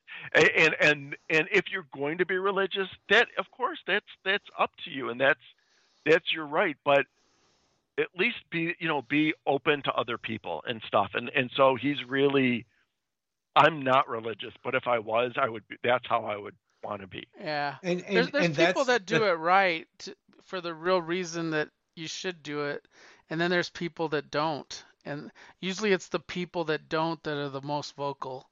oh You know. 100% Yeah. I I'm all for religion in finding what the greater meaning is out there for you. I think that's fine and wonderful. I have the problem when it's being used against others. I Yeah. have the problem specifically when you're using something that if you go down to its basic tenets is not what it is. You know, it's the oldest saying in the world. Not really, but it's an old one. Uh, Jesus hung out with hookers and thieves. He literally did. Mhm. Yep. You know, it's like read your own book before you start throwing crap at me. I mean, that's Yeah. a basic tenet, right? Is that you don't throw stones at others. Right. Well, that's That's because all people That, that, that's all we see now. Well, it's people people read what they want out of the Bible and They they, take they consume what they want and they they ignore the stuff that they don't want. Well, and that is, you know, I mean, and that's, you know, and that is an issue. It's like the the Old Testament and the New Testament are very schizophrenic from each other. Oh yeah. You know, and it's like you can pick and choose what you want to say and what you want to hear, but based on like like you said, Mike, and and uh, it's unfortunate that it can give so many people ammunition. Yeah, Yeah. it's like a it's like a cafeteria line. They're like, well, I'll take the potatoes and I'll take the cheese and I'll take the chicken, but don't give me uh, the fruits and vegetables. No, Right, exactly. Exactly. Exactly. Yeah. So- That's why when I went in that confessional, I said I coveted my neighbor's wife. you were seven years old at the time. yeah, seven years old. I said, she's hot, man. She's a babe. what, did, what did Jimmy Carter say? I've had lust in my heart. That's what you should have said. Something like that. Yeah. It was, it was, words to that effect. Yes. I had lust in my heart for my neighbor's wife. There you go. Oh boy. Uh, too funny. Yeah, sorry. I feel passionate, especially about the EC books, because those were, you know, I, I and I've told this story before. My mom would say when you talk about comics, she would go, "Wow, those were what we burned in the '50s," and it's these kind of books that she was burning, and some of the messages in there needed to be heard by people. exactly. So, and that's why I'm like, I wonder if the subversive, what they considered subversive, was as scary as you know some rando chopping his wife's head off. And I think it's that's what gets buried uh, in the in the lead is because oh you know is the the famous uh, Kefauver hearing uh, and my buddy Chris by the way if you ever want to hear a good episode they did a that on um his a cosmic treadmill the the Kefauver hearing where they actually him and Reggie acted it out.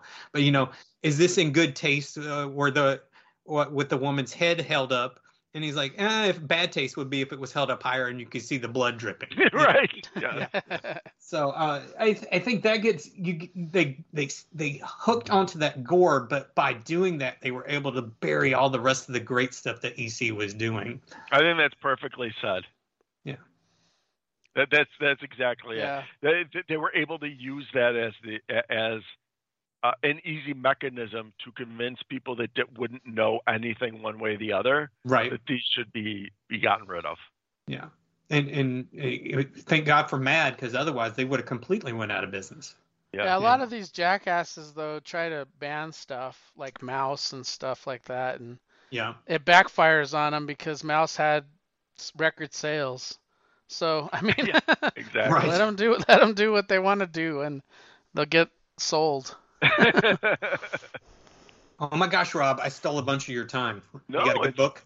you know what? That's absolutely fine. We're, All, we're all because all I- I- because you started to mention like the forwards and stuff, like which I is really, really feel which like is we're- really we're behind really the good scenes, not yeah. just covering stuff. So Yeah. yeah, that's really good. yeah, that That's was, why I that was a like the podcast. Absolutely. Yeah. Well, I'll, I'll I'll I'll cover one. Um, and uh, let me get back to it. If I don't know how to do this, I'm using Marvel Unlimited. I don't get back to one that I already read. you either Search for it again. you you either follow it and then go to that title or Sometimes if you've got a an issue of it pulled up, you can go to ish, issue list or something like that. I can't remember the exact phrasing. I'm fo- I'm following it because I'll go back. I'll go back to. Okay, good. Thank you, Mike. yeah. All right, so I'm going to cover it's a it's a Marvel comic, um, obviously, as I was just telling you.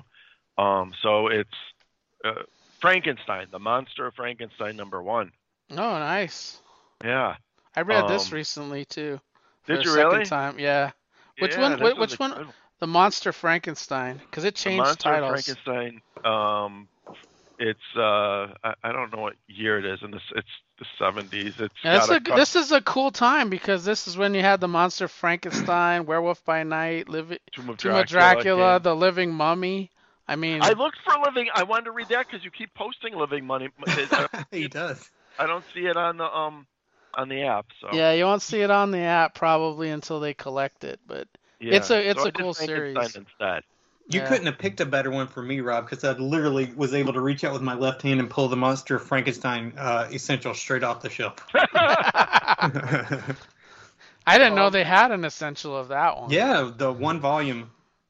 That that's awesome that you that you have these. I I, I think that's just so cool that you have like a There's so much of the Bronze Age stuff. that almost you a get, complete yeah. collection at this point. Yeah, so close.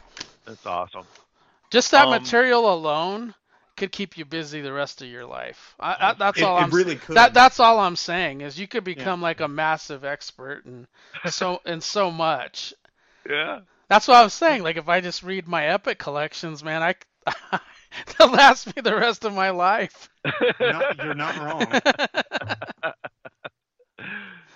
um, so yeah, so I'll I'll go through this quickly, but um, basically that's it's set in um, uh, it's set in 1898, and we see uh, this guy named uh, Robert Walton IV, and he's up in the Arctic with with a crew, and he's there specifically to look for um, Frankenstein's monster, and uh, so he's um, they, they finally, after a lot of climbing, a lot of digging and stuff, they finally have found him uh, enclosed in ice, um, making the rest of this crew very um, nervous. They're very superstitious. Um, they're on the edge of, of mutiny for a large period of time, except for um, kind of like his his right hand man, um, uh, whose name is Kalut, and he's a um, he's an Eskimo. Probably not supposed to say that either, but um, uh, I said it. So um, That's probably what the book said. It well, definitely what the book said. What are you supposed to say? Inuit. Eh, Thank you. Okay, so uh, yeah, so he's like his right hand man, and and he's um you know he's got his back, but other than that, it looks like a lot of these characters are pretty shady. Um, but anyhow, he they take a break. Um, at one point, getting it back to the um, uh, getting it back to the boat uh, that is you know they have to they have to kind of sled across um, a long amount of ice before they get back to their their actual boat their ship. And um in the night uh it's kind of i don't know if it was it's not an avalanche but basically like the ice started to crack for some reason um right near their camp. And uh it ended up um killing a huge amount of the crew. Uh, either they were um fa- they fell into the pit or uh, ice uh, crushed them but um the uh, Kalut is, uh, remained alive. So did the um, so did the main guy, uh, Robert Walton, um, and uh, they kind of come to and they see some of the crew that survived, kind of trying to um, crack open the the the ice that the, is surrounding the the monster because they think that this whole happened, this whole thing happened because of they're bringing this back and they want to like destroy it. Um, so they managed. They have to shoot and kill a couple of the crew, but they managed to get um, to get that stopped, and eventually um, the mutiny's quelled, and uh, they get the rest of the crew to to get the um, the big block of ice back onto the boat. Um, so they they lug it on board. The, again, the crew's very unhappy about this. Um, now the the cabin boy is is there and he starts chatting. He brings the um the captain uh some something to drink, and uh, the captain figures, you know what, I'll take this opportunity to kind of rest and, and tell the story because the the boy doesn't know who, who this is on this ice. So I'll tell the story about um, Victor Frankenstein, and, and now we got like a very most of the rest of the issue is this flashback of uh, Victor Frankenstein going um, back about 100 years and he's going to university. And just how he's um, working at the university nonstop to to learn and eventually he feels like he's surpassed his his teachers. And when they actually get to um, the dissection of human cadavers um, he ends up hardly even ever going to class and pretty much almost drops out of school and and at night he this is where he starts robbing graves and he starts putting um, he starts putting pieces together and uh, now finally after six months um, he has gotten all the pieces he needs and it's not lightning and stuff that he's using but he's using chemicals and injections and stuff like that and he does the last one hoping that this will bring um, this creature to life and it takes a, a, a few minutes and nothing happens and so he's overcome with disappointment. He goes back to his books to try to figure out what could have gone wrong. Where suddenly the figure rises um, off the table and and it's alive. Um, now he sees just hatred in these yellow eyes, and immediately um, uh, kind of tells him to stay away and and keeps walking towards him. So he turns and and and runs and, and locks the door behind him. Um, in his bedroom, that is, and he, he falls asleep. And um, later that night, he, he wakes up from a start, and a few seconds later, he remembers, um, you know, what he accomplished. And he turns and looks, and and the Frankenstein monster is is there, um, uh, in his in his bedroom, like staring at him. He comes start starts moaning and coming at him again, and um, Victor is just terrified and, and realizes he has to destroy this monster. Uh, he tries hitting him with a chair. The chair crumbles. He tries hitting him with a, a, a candelabra, and uh, he grabs it. The monster grabs it out of his hand and actually starts twisting the, the metal of it as if it was nothing at all. So um, you've seen in the movies, I'm sure that you know he's he's afraid of fire. He doesn't seem to be very afraid of fire in this in this telling.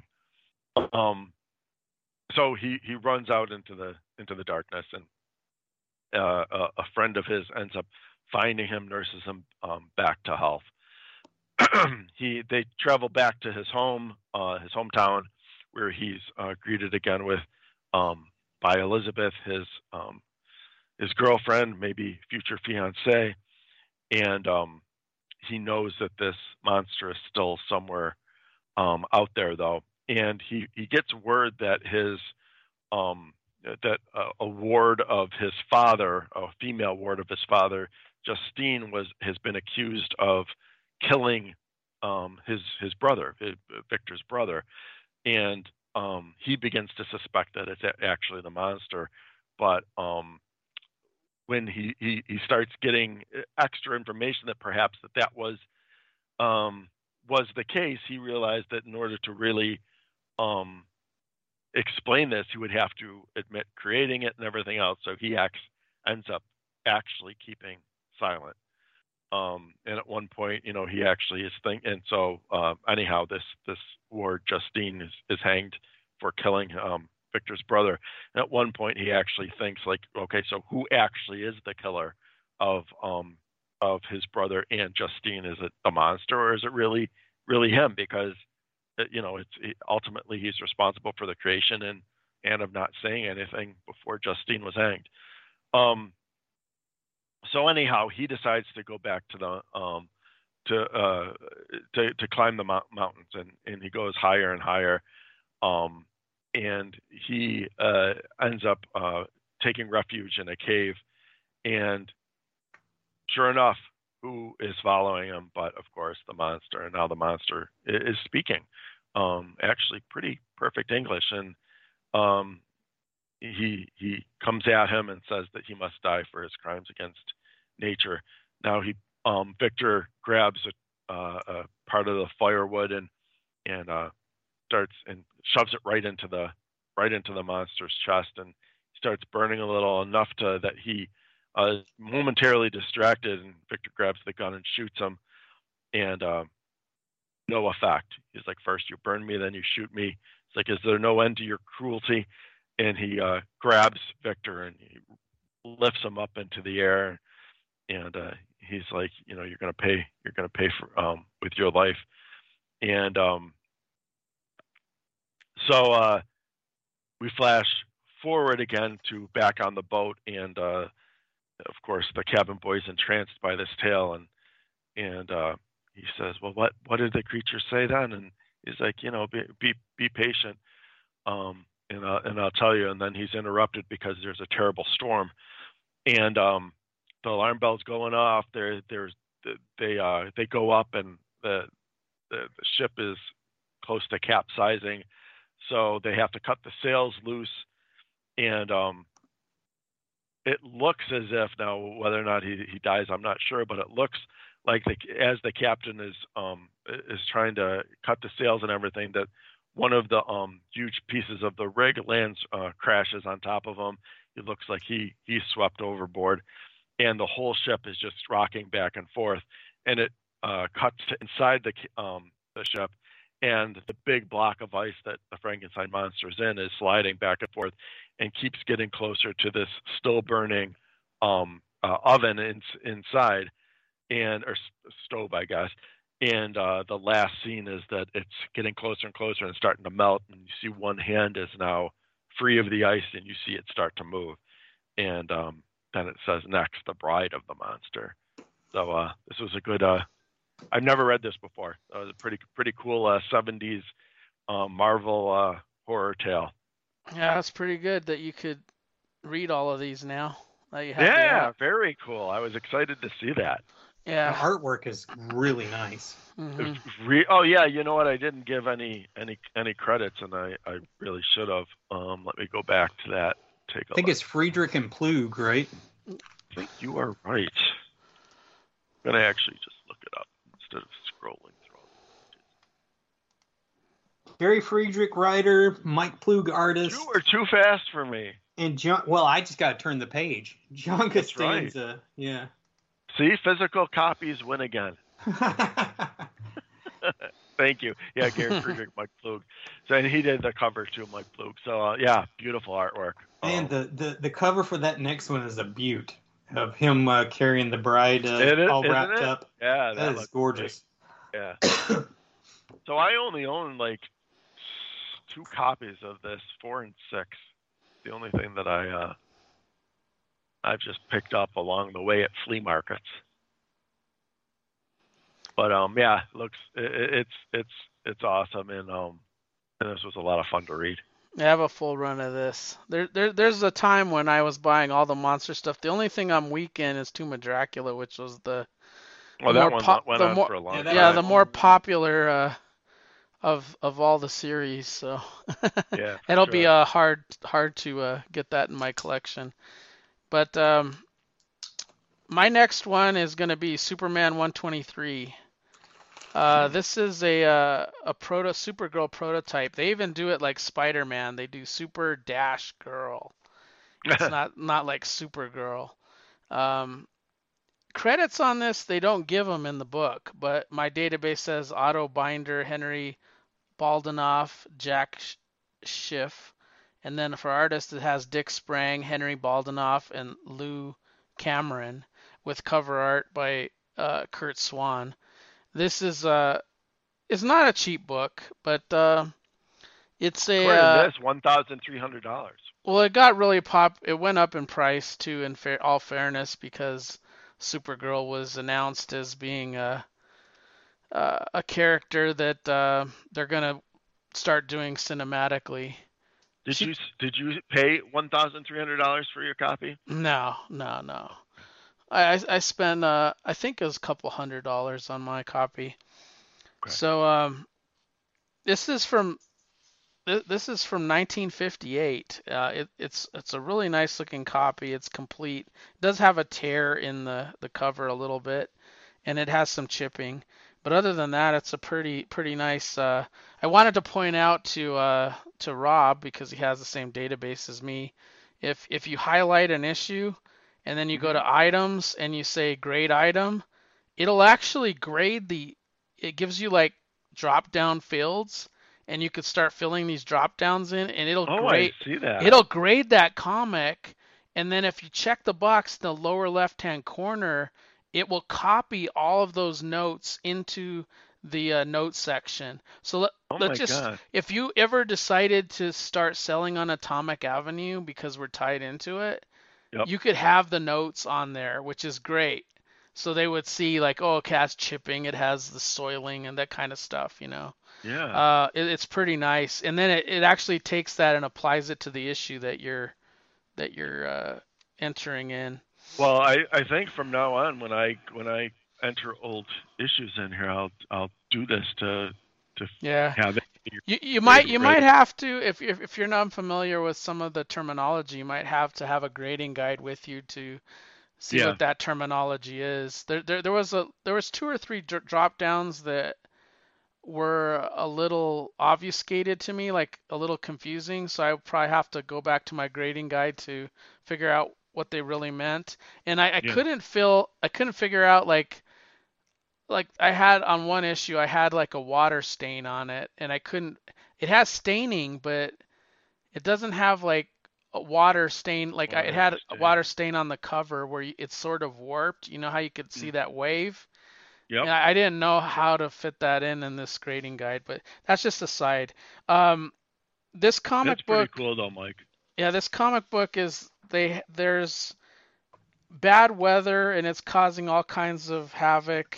And there's an archaeologist that's uh, stuck in a cave, and Superman goes out there and Lois follows.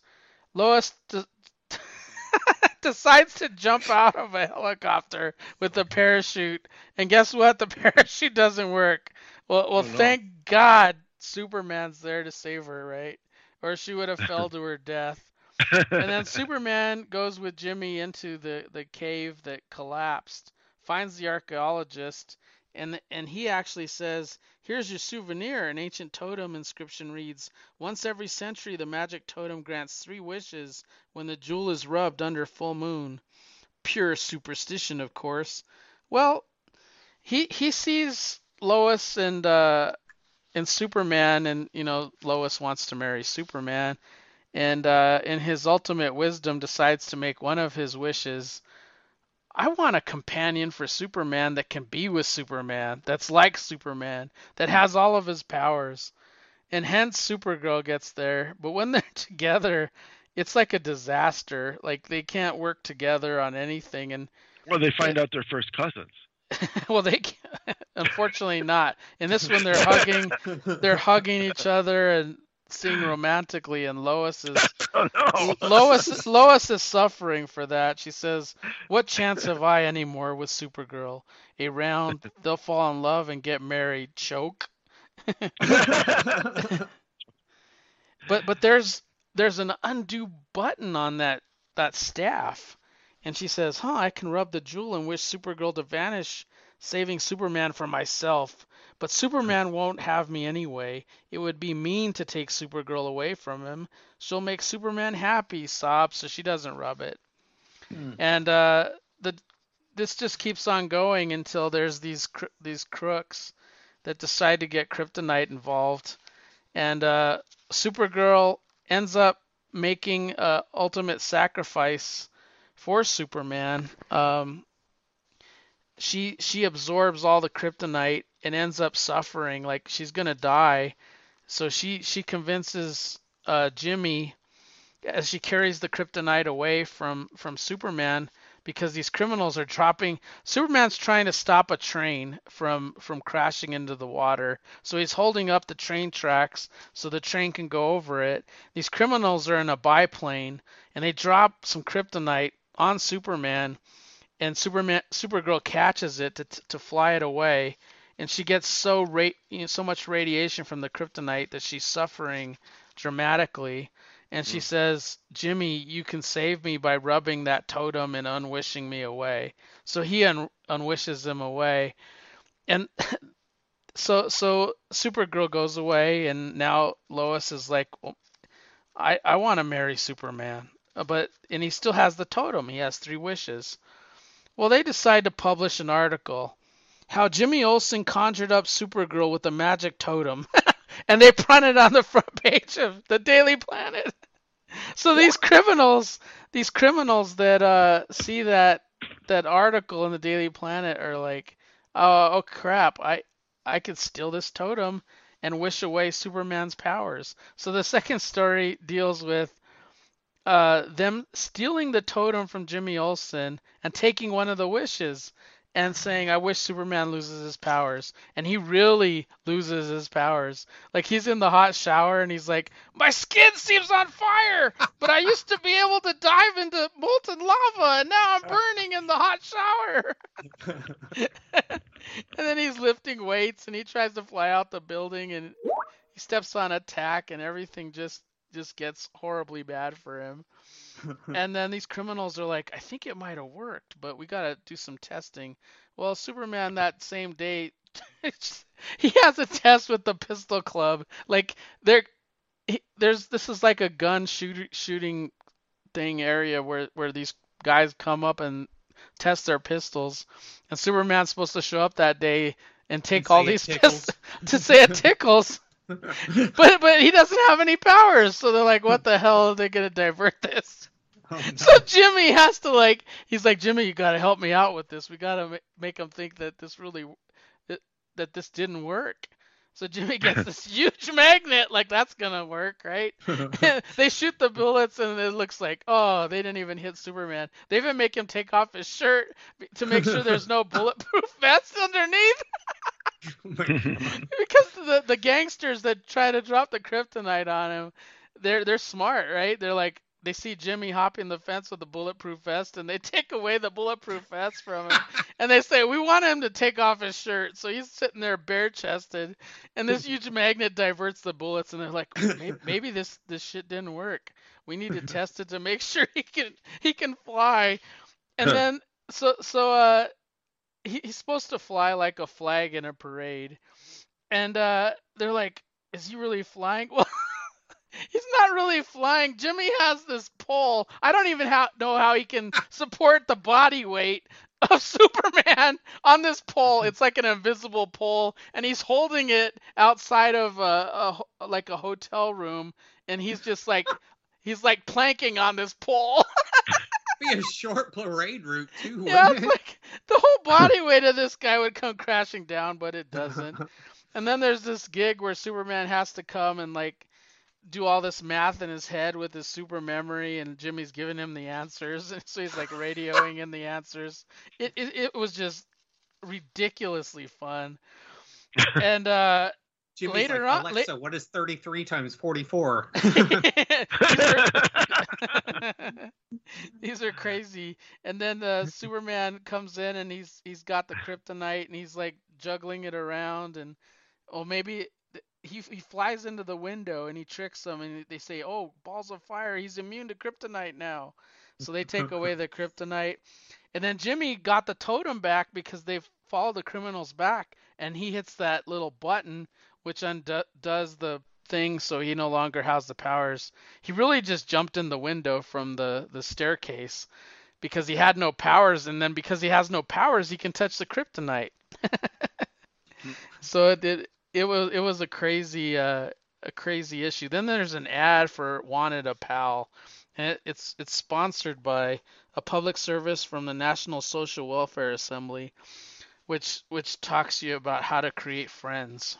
There you go. And then you get a, a gag bag of jokes that weren't really funny. but then uh, you get the third story. So there's a third wish. this one has got to be the best.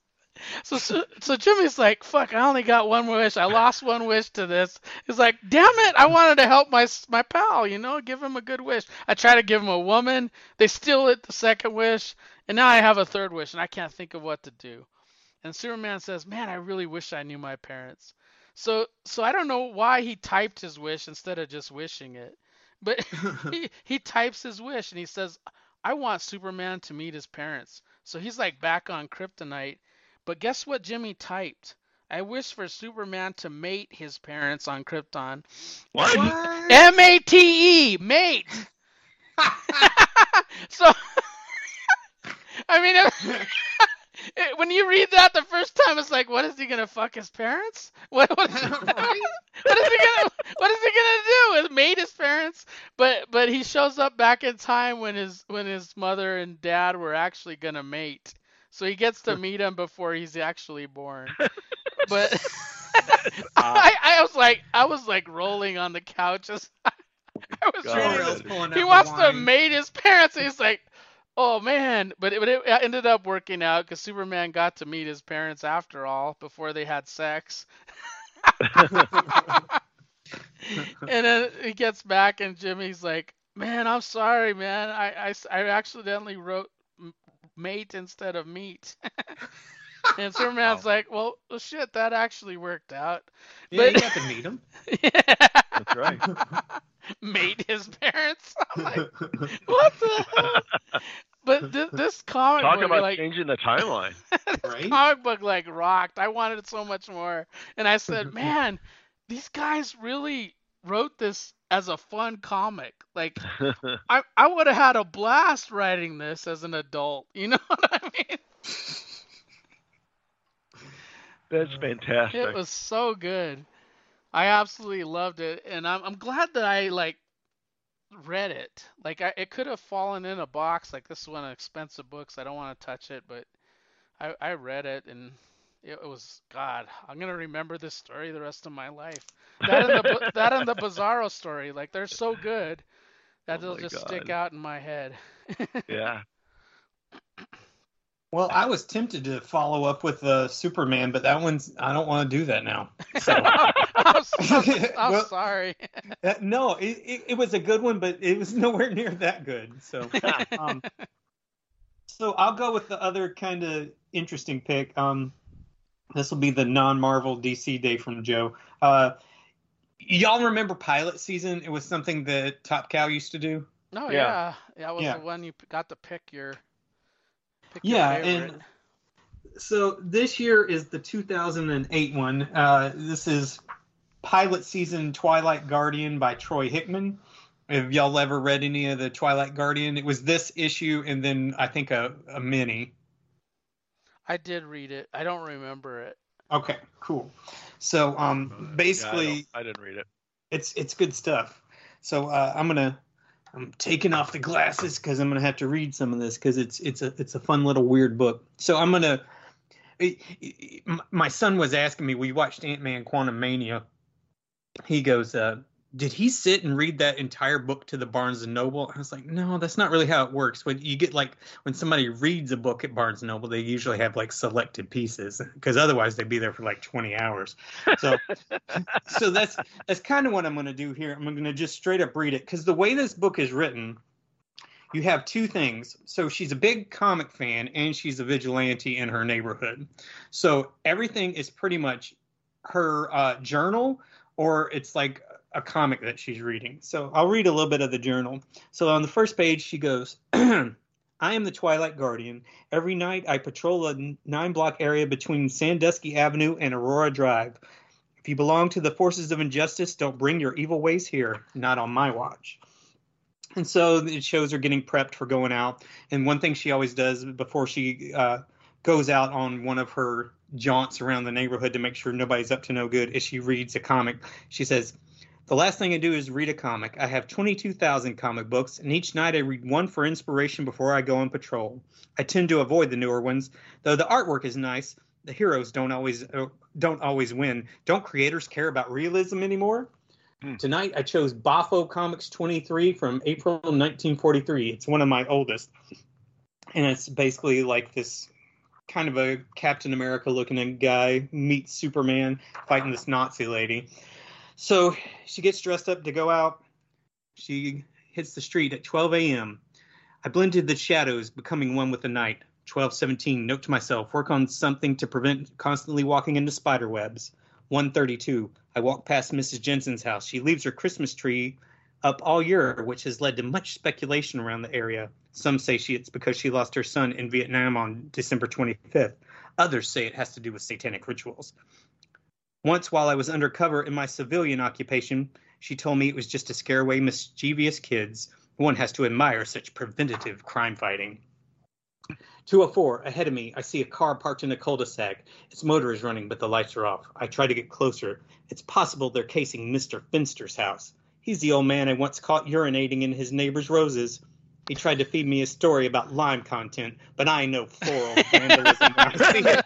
I'm gonna pee on it. I was like, she, so she's walking around the neighborhood at like midnight and she catches some dude peeing on somebody's roses.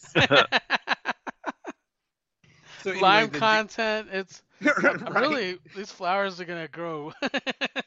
So then, so then the car drives off. 315, I hear the noise of a ball hitting pavement. I find a young man I don't recognize playing basketball. As he shoots, I hear him say, If I make this one, it means she'll come back to me. It's a line he repeats over and over again, each time failing to make the shot. I watch him continue this behavior for 90 minutes. I believe he is obsessed. And uh, then she runs into a black cat. She hits the donut hut, and uh, there's a policeman outside. 515, I pass Donut Hut, which as usual is all full of policemen, truck drivers, and shift workers. Once, when a police a policeman asked me after questioning during my parole, a frequent event until they got to know me, he suggested I might have a jelly filled with him inside, but I wanted no part of it. Nothing good ever comes out of such places. And so it's just like the the entire book. And she reads another comic. It's called uh, The Amazing Squad, and it's it, it's pretty funny. It's, it's supposed to be from the 1964 and it's got a picture of this uh, gal doing acrobats against this kind of hippie looking wizard. Your useless acrobatics won't help you, Thumbelina. Nothing can stop the mind warping mind warping powers of Abdullah Oblongata. And this beatnik looking dude who's on fire flies back uh, by and goes, "Cool it, Daddy O. Nobody goes weird still on my pussycat." Uh, your girl, Heatnik, and this is obviously like supposed to be like the thing. Not while I'm around, right, Sally? And he punches like the hippie guy. And the the girl goes, "Poor Hank. How do I tell him I can't love him anymore? Ever since he became rampaging rage in Iraq." So yeah, it's like a spoof of like the Fantastic Four in the '60s. Mhm. Um, so yeah, it's just she has these inane kind of walks through the neighborhood. Uh, she'll have like, okay, so here's one. 319. I stop on the library steps and eat the peanut butter and bologna sandwich I packed. I packed. So yeah, peanut butter on bologna. It's disgusting. Yuck. Is both delicious and protein rich. I would recommend it to all sentinels of justice. 323. I pause in my repast to help a middle-aged woman with a flat tire. She offers me Tupperware and martial aid, marital aid she sells door to door. So this lady's like trying to give her a dildo and a Tupperware uh, after she helped her change her tire. and um, yeah, it's just like this. There's another. Okay, here's another weird one. I notice a small area at the edge of Mr. McKenzie's backyard. I can't be sure, but there's numerous slimy tracks. It seems to indicate he's been conducting snail races. While there's no currently laws against such things as a snail race in our county, I'll have to keep an eye out for any illegal gambling, illegal gambling that may result. And she reads one more uh, story that's obviously a spoof of Spider-Man. Uh, it's called uh, The Marvelous Mantelope. He's fighting the jackal, and the jackal throws a billy club at the mantelope, and it misses him and kills a blonde uh, young lady named Gail. So that's obviously supposed to be Spidey. And then her last jaunt, she says, 12 17 a.m. As it happened every night since I began my patrols, I see an elderly woman in a yellow house watching War of the Gargantuas. You ever seen that one? I have. I don't not. think so. It's uh, by Toho Studios, the people who did Godzilla. It's basically two giant Sasquatch type creatures fighting. Hmm. They're twins. I'm uncertain whether the film has some special significance to her or if it's the only one she has on DVD. So this lady watches gigantic Sasquatches beating each other up every night of every day of every year. It's so weird. But lastly, she sees a car. She's she's worried about what's going on with it. Inside, I see two figures. I can't tell if it's a man or a woman. I see it's oh, two teenagers in a romantic interlude. I should probably give them a lecture on public displays of affection, but I'll allow them their moment, their chances to share the last vestige of night and of each other. There's one thing I know: it's that where there's no love, there's no justice. The end. So yeah, it's just a weird little book, and they made a mini series out of it. So you have these pastiches to famous comics, and her on this these weird patrols where people are pissing on flowers and handing out dildos and shooting baskets. It's it's a weird little book. It's fun. that that is pretty weird. yeah, Troy Hickman. but it got picked. You know, it won. It Yeah. won, it won its season. That's right. Yeah. Yeah, for some Before I reason I, cover ha- the- I I have this and the mini, but I missing one issue in the mini, which is very odd. And I I was able to pull up my DCBS order, and it was one of those things I forgot to to place.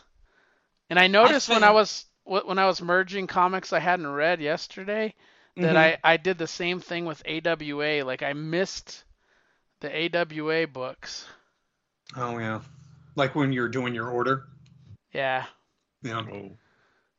Um, I used to have that happen a lot with uh, when there would be because I switched over for the most part, as you guys know, to my comic shop. If I wasn't careful, I would accidentally on double shipped books. I would miss I would miss an issue and I'd be like, "What the bleep happened?" And it'd be like the month that there was two Fantastic Fours or whatever. Oh yeah. Yeah, because you know I would just look at the title and I wouldn't pay close enough attention to the numbers. So, but I think I've done that on DCBS orders too. It's easy to do when you're only looking for like I need to make sure I get Fantastic Four and you you don't get both of them. But- Yeah, I sometimes forget to hit a publisher, I guess.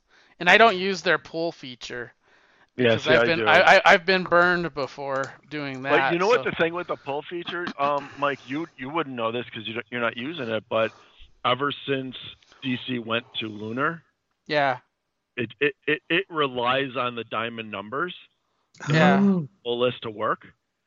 So if you had like like Batman, Superman, like anything that the title stayed the same over the course of all this time, it Yeah. still will pull them for me, but I can't create new ones. So like Oh. if Drake Robin came out, you can't create it. It, it, it won't find it as a title because Oh it's not wow. Yeah. So, So I, would it, so like when versions have to- something got relaunched like Green Arrow, would it work? as long as you never deleted Green Arrow off your pull list. Got it. So like if Green Arrow stopped, I mu- Mhm. I I think I like okay, there's no more. I cleaned up my pull list. I got rid of it. So I can't re-add it. But if you. You, never you, you if should you should you along- should uh send them a note. That's like Oh, I did. Th- They- that's they- they- derogatory. They just that there's nothing they can do about it. Oh, that that's sucks. that sucks.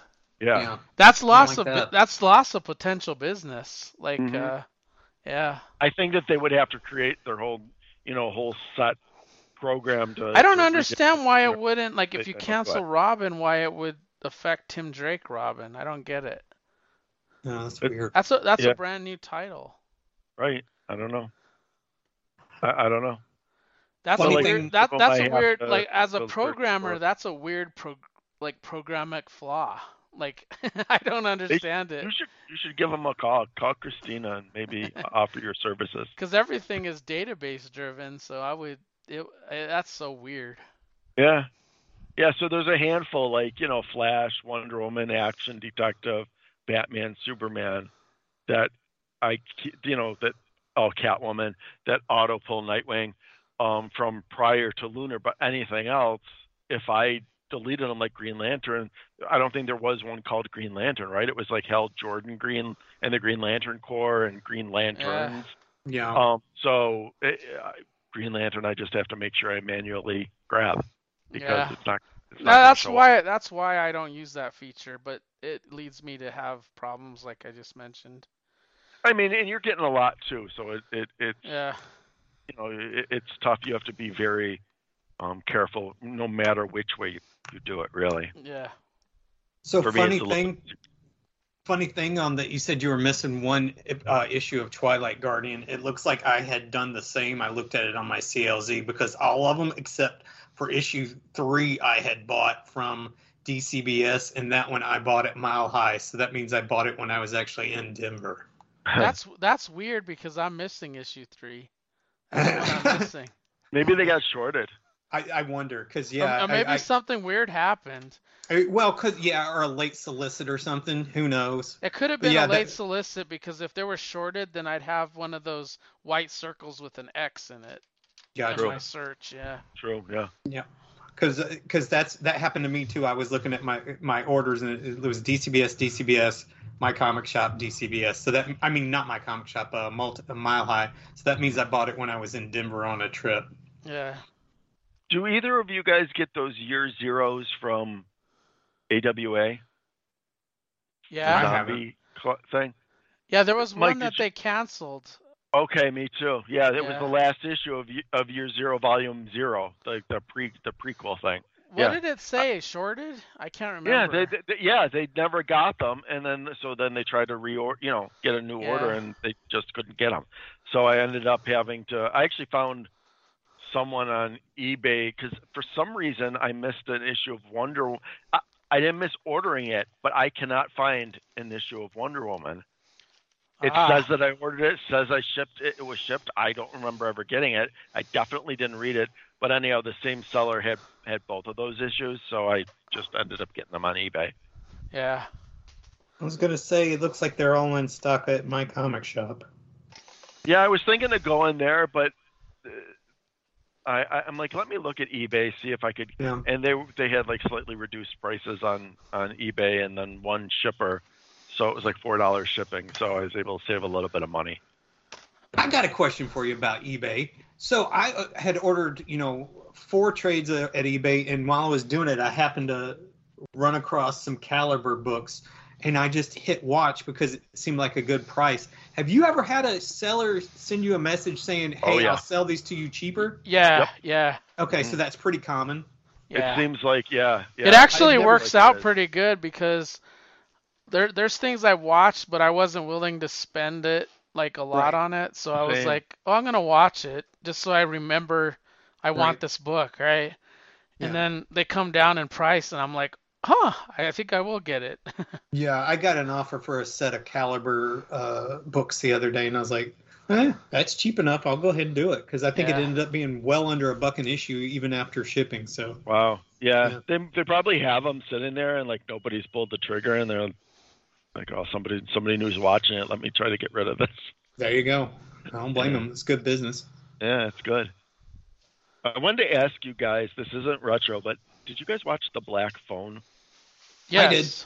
Yeah, I saw it in the theater. I watched it last night. So good. Oh my god! And I I posted this. I- I put you saw it, Joe, that I posted on on, Yep. on Twitter. But seriously, like even even like I watched the night before. I watched like um old '70s Mexican thriller, and even though it was good, like I'll still find myself like nodding off, you know. And I'm like, oh, I better turn this off. I'll watch the rest tomorrow. No, not Black. I, I was I must I was must have been pumped with like adrenaline because I, I wasn't the least bit sleepy. I was like at the edge of my seat that entire that entire Oh, thing. You just want to know what's going to happen. Like even Yeah, though and they figure a- he's going to survive, like how? Like what's going to you know like how is he going to be helped and stuff. I remember reading the short story and like wow this was this was really a good uh, you know adaptation. I, I like it a lot because yeah, same thing. I read the story and they really did a good job fleshing it out and making it. They made it more meaningful the way they did it as a film. Yeah, the the beginning of that movie freaked me out because I had a thing happen to me with with a guy in a pickup truck trying to pick me up with a, a stocking over his face. Oh, that's when scary I, when, when shit, I when. I was in uh, elementary school. So like seeing that was kind of freaky, you know, like I can just- imagine.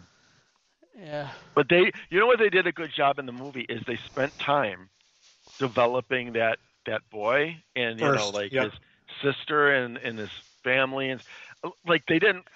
I really kind of in the back of my head thought like ten minutes in he was going to get captured, Right. and it and it wasn't. They spent time with him. You really really cared about him as a character because you got to know him and his family for a good probably half an hour, wouldn't you say? It oh, was- definitely. yeah, Yeah. I mean, it, it was really, really well done.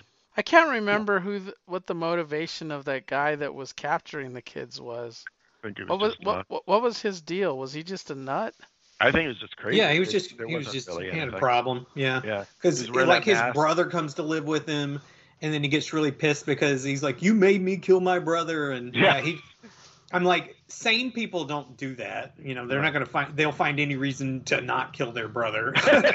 But but he would essentially kill these kids because they would Yeah. escape, right? Or right. he was waiting for them to like come upstairs to. Because the whole thing was like, away. as long as they were good, he wouldn't do anything. But he said they all are naughty eventually, and Yep. naughty is trying to get out. right. yeah. Yeah. I love that it was a Silence of the Lambs kind of twist where it wasn't the house you thought it was. Yes, that was cool. But Yeah. I mean, it really, Because it was like really directly was- across the street, right? It was right across the street. Yeah. Yes. Yep. Yeah. And it was just such a interesting idea to have that, like these kids that he's already killed are trying to help this boy Right. get away. You know. Yeah.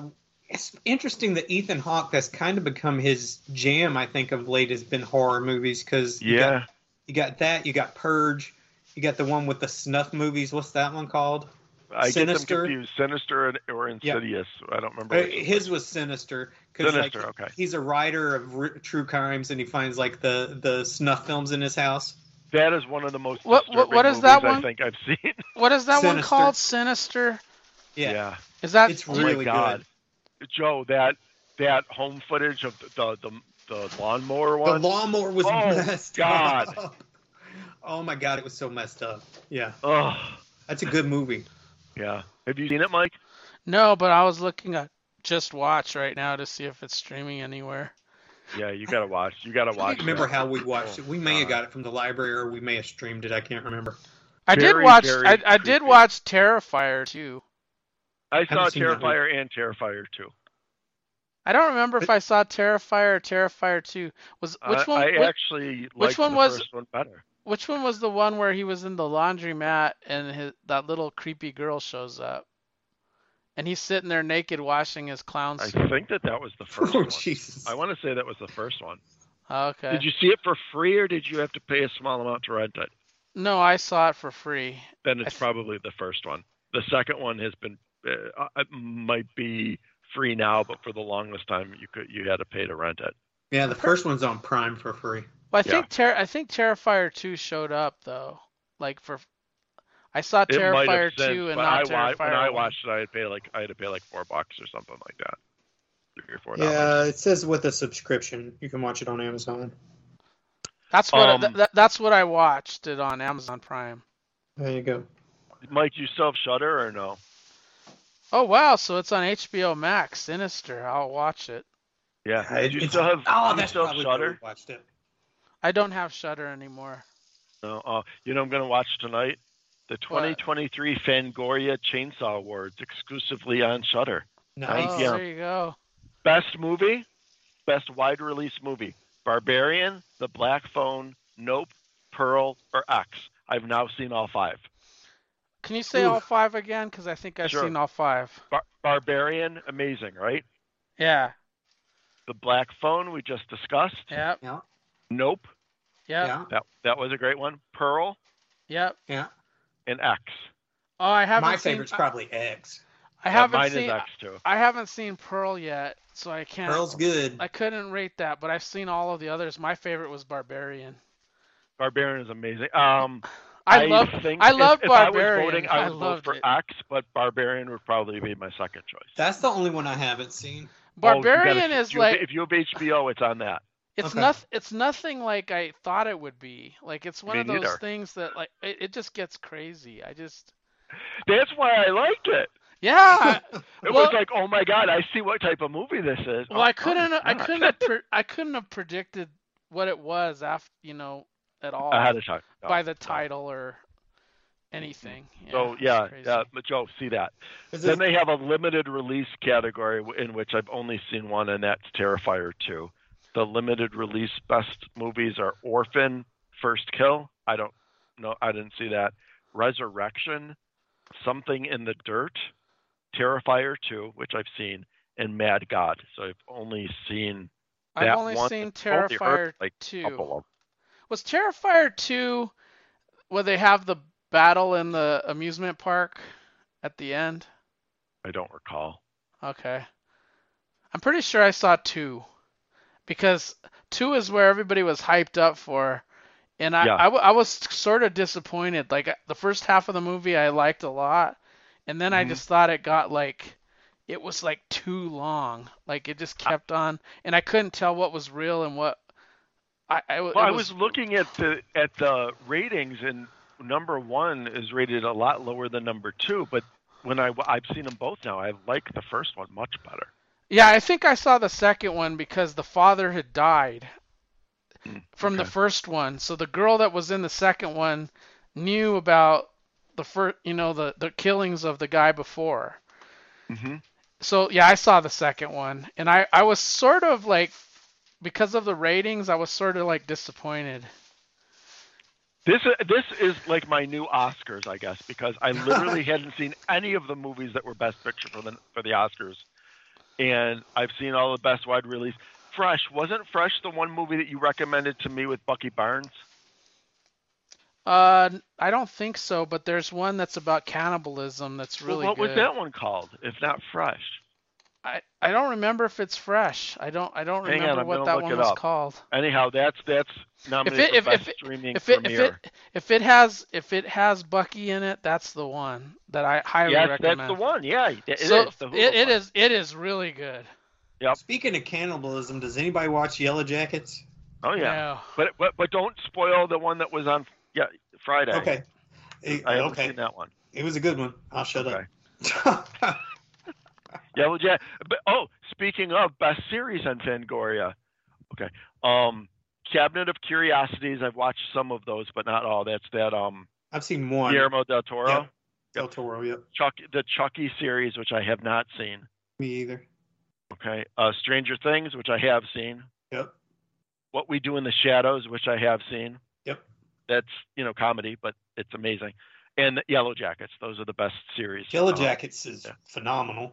Amazing, right? First season especially. Yeah. Yeah.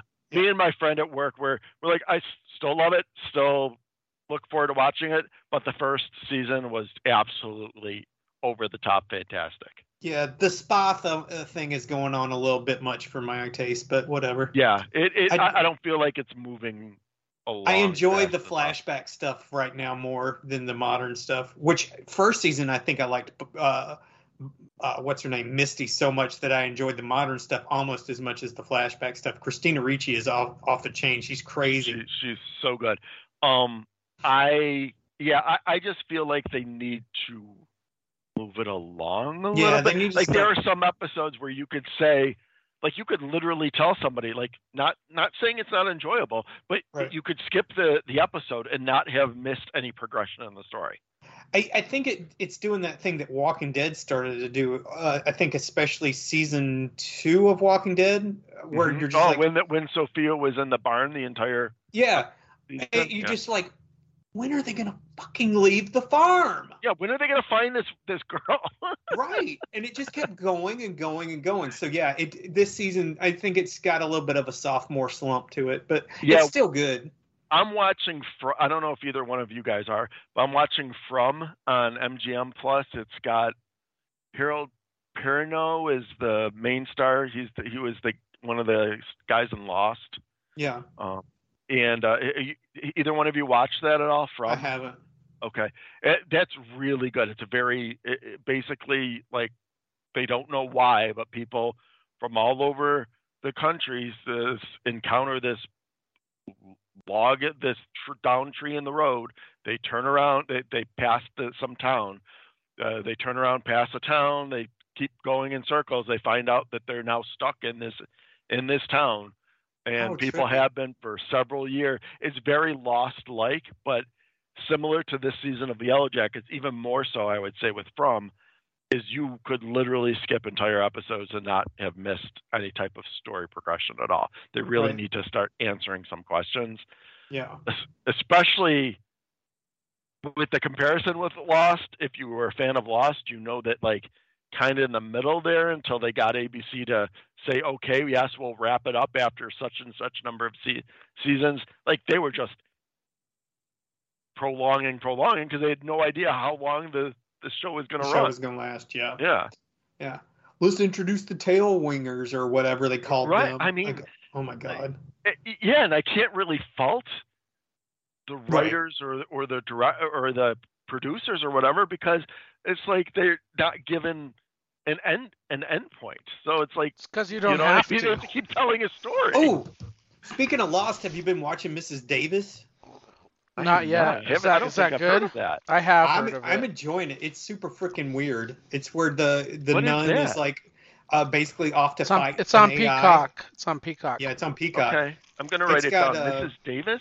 Yeah. Uh, oh man, I never remember her name, but I really like her. She was in Glow. She was in that movie The Hunt. Um, The only person I can think of from Glo- eh, not Alison Brie. no. Um, the one who plays her best friend that like sle- uh, that uh, she slept with the husband of Oh, and she's in she's in X too. Betty, Betty Gilpin. Betty Gilpin. Yep. Uh huh. Yeah. Yeah. Yeah. I, I love her. She's great. Have you Uh, have you seen have you seen Hunt yet, Rob? That is so good. No, I still haven't seen Hunt. Oh my literally God. Sitting, it's sitting uh, on my shelf for Kristen to watch with me because I'm Oh. like, ooh, you like Betty Gilpin? We need to watch this. No, it is. I, I I love Hunt. That is like one Yeah. of the best one of the best like Hunt movies. Dude, It is I'll so good. another great hunt movie I saw recently this year. Um, uh, Ready or Not with uh, yeah, uh, that's a good one. I've seen that one. Samara Weaving. So good. It's a game, the game family. Mhm. Yeah. Have you seen that one, Rob? No. Yeah, But that's it's another called one. you- Ready or Not. yeah, Ready or Yeah. Not. Yeah, Samara write that Weaving. down, That's too. where I fell in love with her. She's she's fabulous. Hmm. Yeah. She was in that babysitter movie on Netflix too. Yeah, I love that. I saw Hunt, that Hunt one. is Hunt is the one I want Rob to watch. Yeah. I know He- you mentioned. you should watch them back to back. Hunt about 'em. and Ready or Not, same night. Okay. Double you'll be, feature. You'll you'll be you'll be staying awake the whole evening.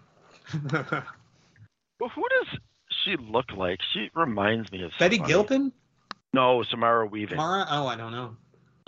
Did you see the newest Scream? No. Dang. Are you a that good? Scream person or no?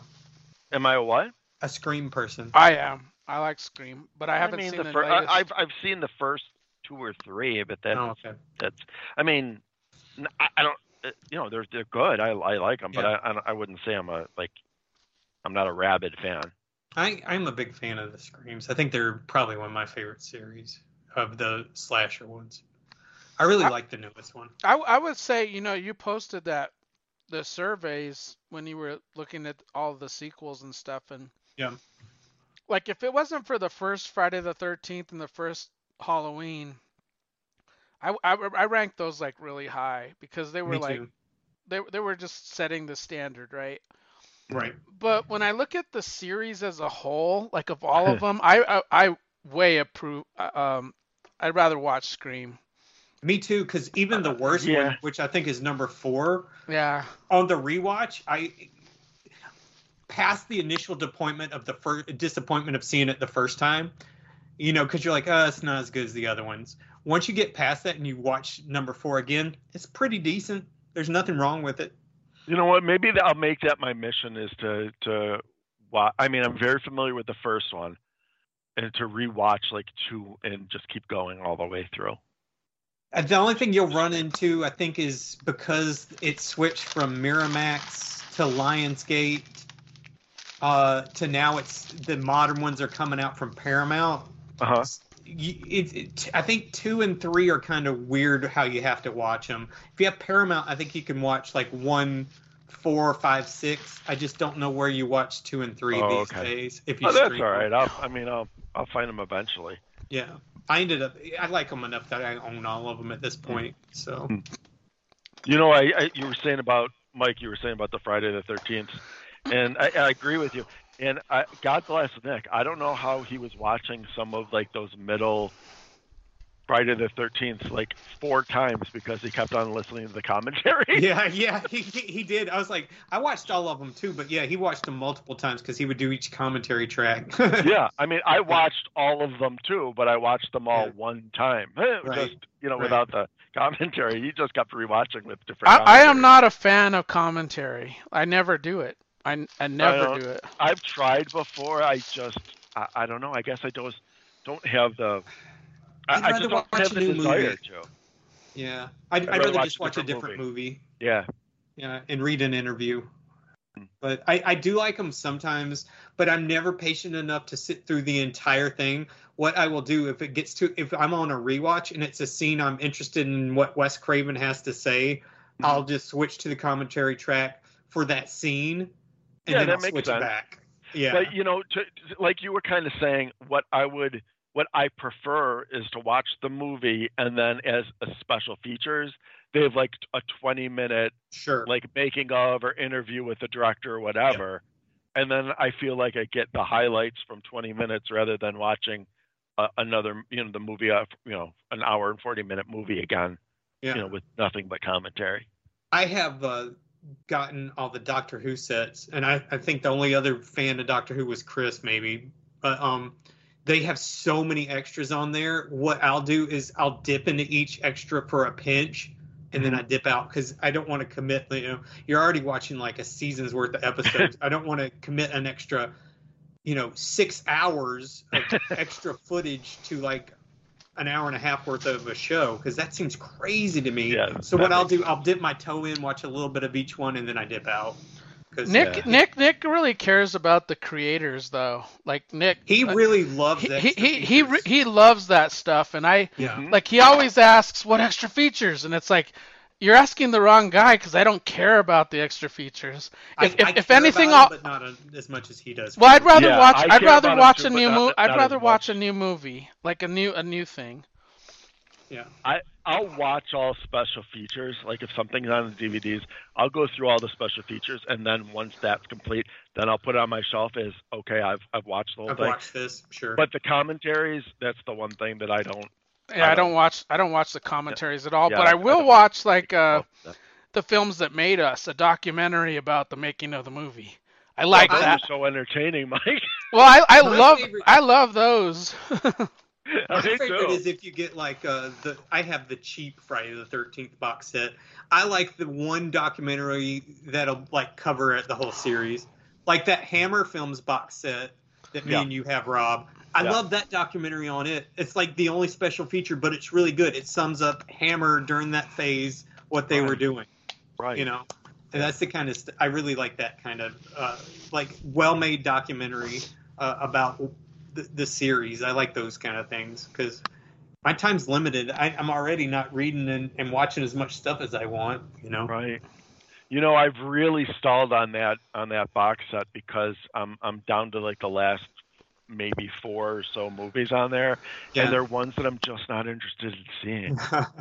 It's like the next one's like the Adventures of Robin Hood or something like that, and yeah, uh, like I want I want more of the thrill more of the thrillers that they that they did because that's where I was like oh my god these are great like one after the other I'm like these are so good and then it like kind of shifted to the action adventure and the ones that I've watched so far I haven't really loved so I'm really not I don't have any desire to to finish it off yeah. And I that's like all the that's left. ones.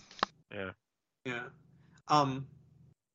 What somebody asked me the other day on Twitter. I think they were trying to be funny. Uh, like, are you is Junkyard Joe based on you? And I started thinking about it, and I was like, man, of all the like super characteristics, if you could have any superpower, the ability like a robot would have to never turn off and be able to like read all night long, and, like watch movies all night long, like I'd take it. Yeah, I'd be Junkyard Joe. I, you just, you just sit in the sit in your room and read all day, and then go to work, and then you can come home and read all night. You know? well But Mike- ima- Mike's imagine- imagine- a person who can practically do that yeah, yeah, that's true. That's true. Three, I'm she so goes she jealous goes to of bed. all the stuff she can consume well, she in the time she goes, that I need to go to sleep. she only sleeps from like 3 a.m. to to 6:30. That's like It's crazy to me. Like, think That of all the stuff I could do. I know.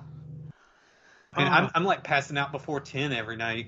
Me too. I can't imagine if I had that ability. I could read so many comics and I would be streaming all Mike? kinds You of could. shows. Uh, I get up early just so I can read a little or watch a little before work. you know, Me you know too. what? This writer's strike, I was actually happy. I'm like, I can. Ca- no, I'm like, down. bring bring the writer's strike on because cancel all these shows for a little bit so I can Yeah. catch up. So I could just the fire the fire hose is the too fire much. hose. I was just gonna say the fire hose. Yeah. Stop the fire hose for a little bit and let me absorb just a what I trickle now. have. yeah. You're right, though. There's so much of it. Oh, so funny. Well, I mean, I've got another another comic I can cover, but Okay. if you guys want to call it an episode, it's up to you. You can I'll always hear another story, sir. All right, I'll I'll I'll cover. I'll try not to to uh, go be too long with it, but it's uh. I, I I definitely had a theme this time because um it's Tomb of Dracula number five. Ah.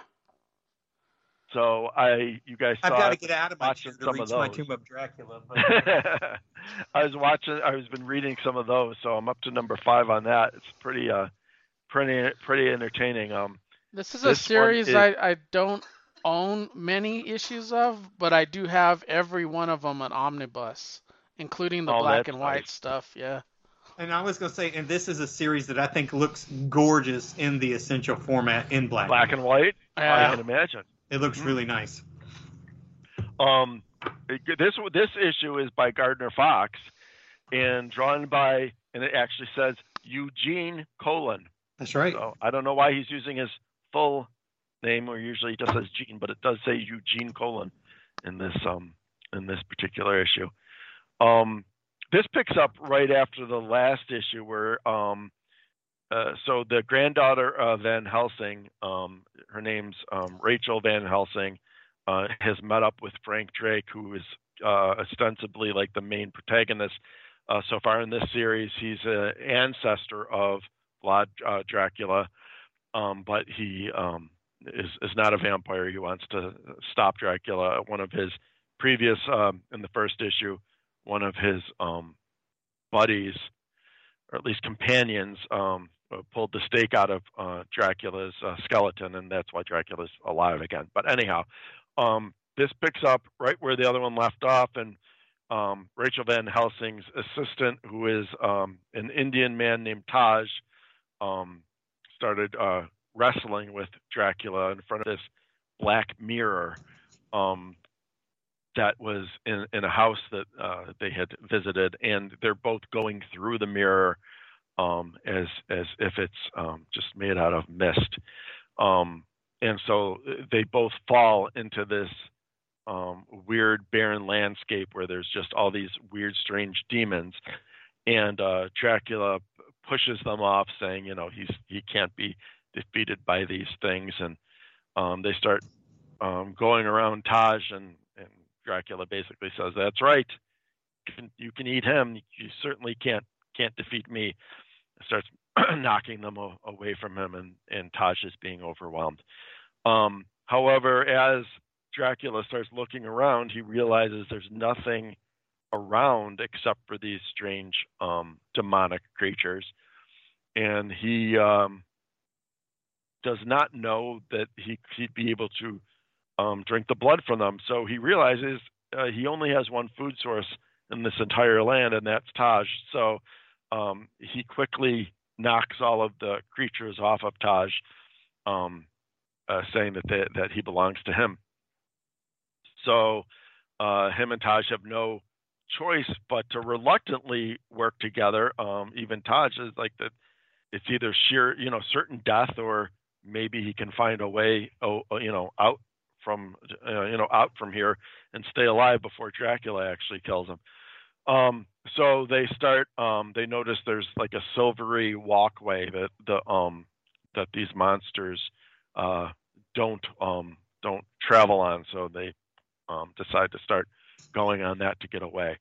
Um, we travel back to the um, to the, to Earth, the Earth side of the Black Mirror, and um, we um, are back with Van Helsing and um, Frank Drake, and uh, they realize that they have to find some way um, to enter because the, the mirror is not working. It worked for Dracula, and there was some sort of incantation that Dracula used, and they don't know what it is. So they're like, "Well, we're going to have to find a way in there, perhaps um, in this library in this house. Uh, we can we can find it." And uh, the library uh, or the house rather was um, owned by this this woman who is who's now dead. Um, however, her butler is is injured but still alive, so they ask for his help, and he says yes. You know he can he can help you. It, it uh, he can help rather. It was some sort of book on witchcraft, and he can recognize it if he if he sees it. So, um, hang on one second. Yes. Yeah. Uh huh. Have fun.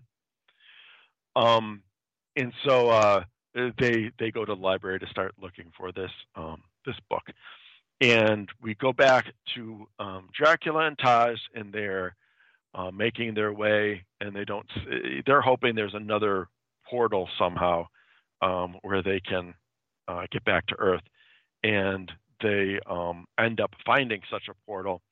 And they're like, well, we don't know where it's going to take us, but it's better than where we are. So they jump in and they jump out and they and Dracula realizes um, that they're back in Transylvania and uh, for some reason they've landed inside of uh, a Van Helsing crypt.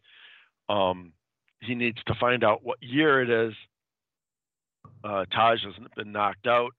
Um, he lifts an empty sarcophagus and puts Taj in there knowing that um, he that Taj won't be able to get out, and uh, again he has a guaranteed food source depending on where exactly and when exactly he is. So he puts him in there, and then Dracula um, leaves, and he sees a horse and carriage. He's like, "Well, I'm not in the present time, so when when could I be?" And he overhears people talking, and it turns out that it's shortly just uh, maybe a, a couple weeks after Van Helsing had killed Dracula by putting the stake initially in his heart.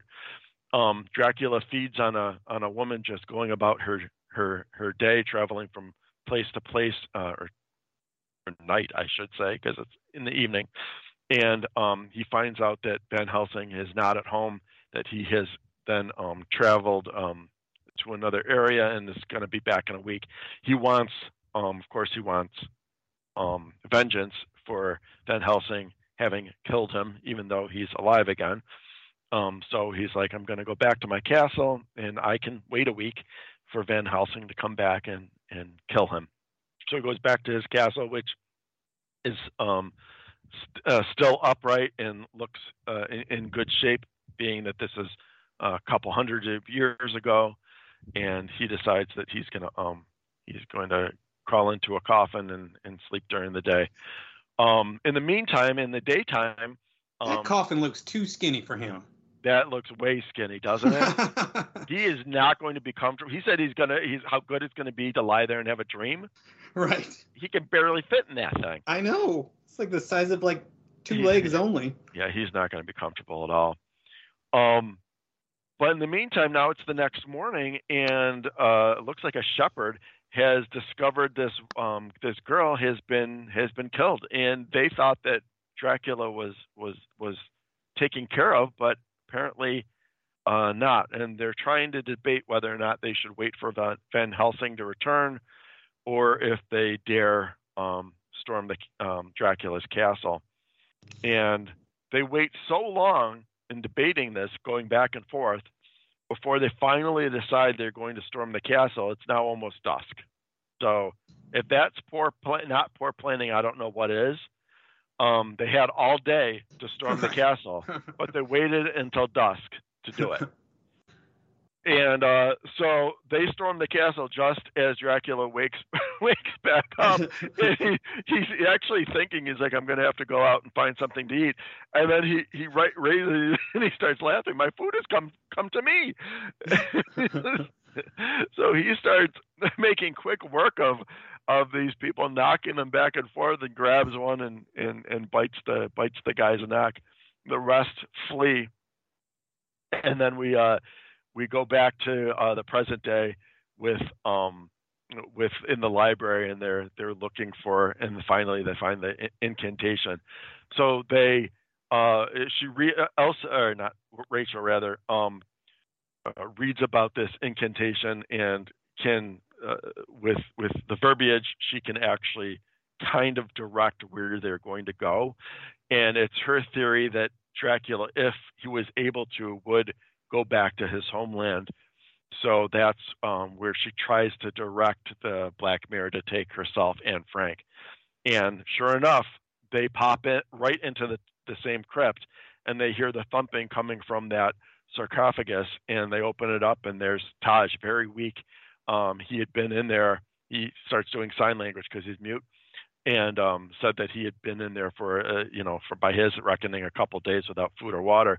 So they take him to the local inn, um, where he can uh, restore his his health.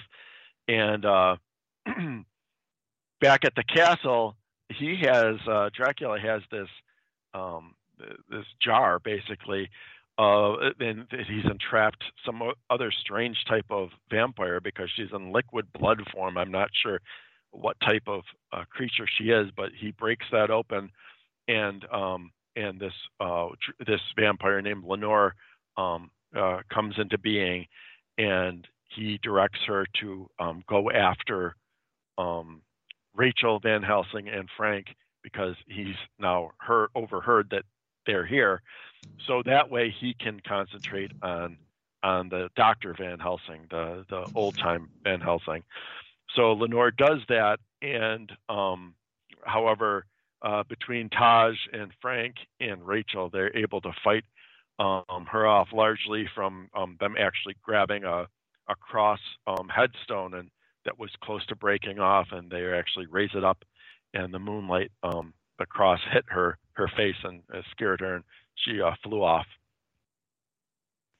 And uh, they go uh, running um, to uh, Rachel's grandfather's house um, because now they're suspicious that that's just where Dracula is going to go. And sure enough, he goes. apparently, he can go in without being um, invited. That might must not be a thing in this because he breaks the window and, and goes right into the manor, and and there is Abraham Van Helsing back from his travels, and um, and Dracula is about to uh, kill him when Rachel um, grabs a bow and arrow that she has and um, shoots directly at Dracula's heart.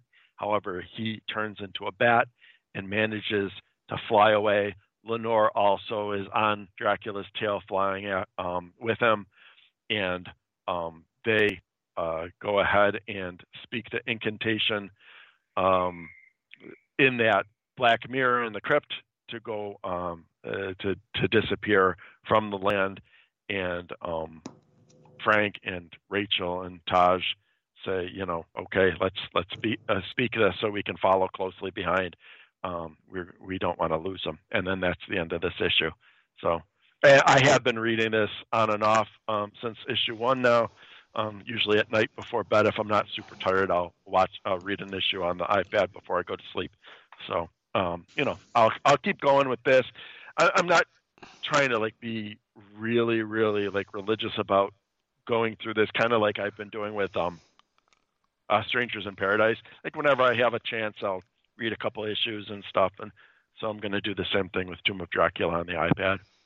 Nice. Once it picks up with uh, Marv Wolfman, you're you're gonna really fall in love with it. It gets better and better. yeah, because I, I have to tell you, apart from a couple random issues that I've just picked up over the course of you know several years that I would have read like after buying, mm-hmm. I haven't read any of this any of this run. So yeah. I mean, when better. I say a couple issues, it's just that I might have two or three issues, um, you know, out of this entire run. So you just you just have number ten, right? no, I have issues 31, 65, and 66. That's uh. Now I'm curious to see which ones I've got. I know I've got a couple. I wish I had 10, Mike. Yeah, me too. Is that Blade? Yeah. Yes. Yeah. I have number 20 and number 51. I have all of it in paperback, but yeah. Yeah, but those are only two singles I've got. Very cool. It's a blade. Uh, one of them is a blade issue. Yeah, I, I, had a thing there for a while. If it was a Bronze Age Marvel I didn't own, I didn't care what it was. I would buy it if it was in the dollar bins. So. Oh heck yeah. Yeah, I, I would just get whatever, and I think that's how I picked up those couple that I've got. They were just, you know, probably slightly better than reader copies. You know, VD yeah. or something. Yeah. Yeah, any of the ones that I have are bad shape. They would have been like just dollar bin. Oh, I mean, back then it was even probably much less than a dollar. You know, or just a flea market. Somebody who sold them for fifty cents, maybe yep. even twenty cents back like several, several, many, many years ago. When is there there anything worse than when you hit a flea market and people think they have something and it's like no. and, and they and it's like you know that it happens to be a hardcore issue I need, but they want like seven dollars for it. I'm like, bro, this thing's like fifty cents tops. You know, I hate that. you, I mean, it because it, it it seemed to go very quickly from like, yeah, you could go get cheap comic books at the flea market to now they're all overpriced because somebody once told them comic books are valuable. And yeah. so now every one of their comics they're selling it yeah. the premium regardless of of condition. This coverless little Lulu is you know seventy dollars. I'm like, get out of here. Right. I think I think I they at some point though they realize that their stuff isn't moving and that's why. Yeah. And then those are the people you want to catch because they just want to get rid of their shit. Yeah. Right? Yeah. I, I think that's how I got some some really good deals on some of the stuff I've gotten, like those Dark Horse Star Wars. I think the grandma had been taking them to uh, flea markets and whatnot for forever and just not moving it. And finally, I was friends with her granddaughter at work. She's like, "My grandma will sell these to you for fifty bucks," and I was like, "What you got?" And it was like a short box of the Dark Horse run, and I'm like, "Yeah, I'll buy them for fifty bucks." I just yeah. bought it all. You guys have probably been the same as me, where like, oh, just over the course of your life, because like you've been the comic book, you were the like the comic book kid. You're the kid yeah. that likes comic books, and like Stacy worked for the longest time at the Warner Brothers Studio stores, so it's kind of comic adjacent in that they had that whole you know gallery, animation gallery, and then you know bled into like the Batman and DC stuff, right?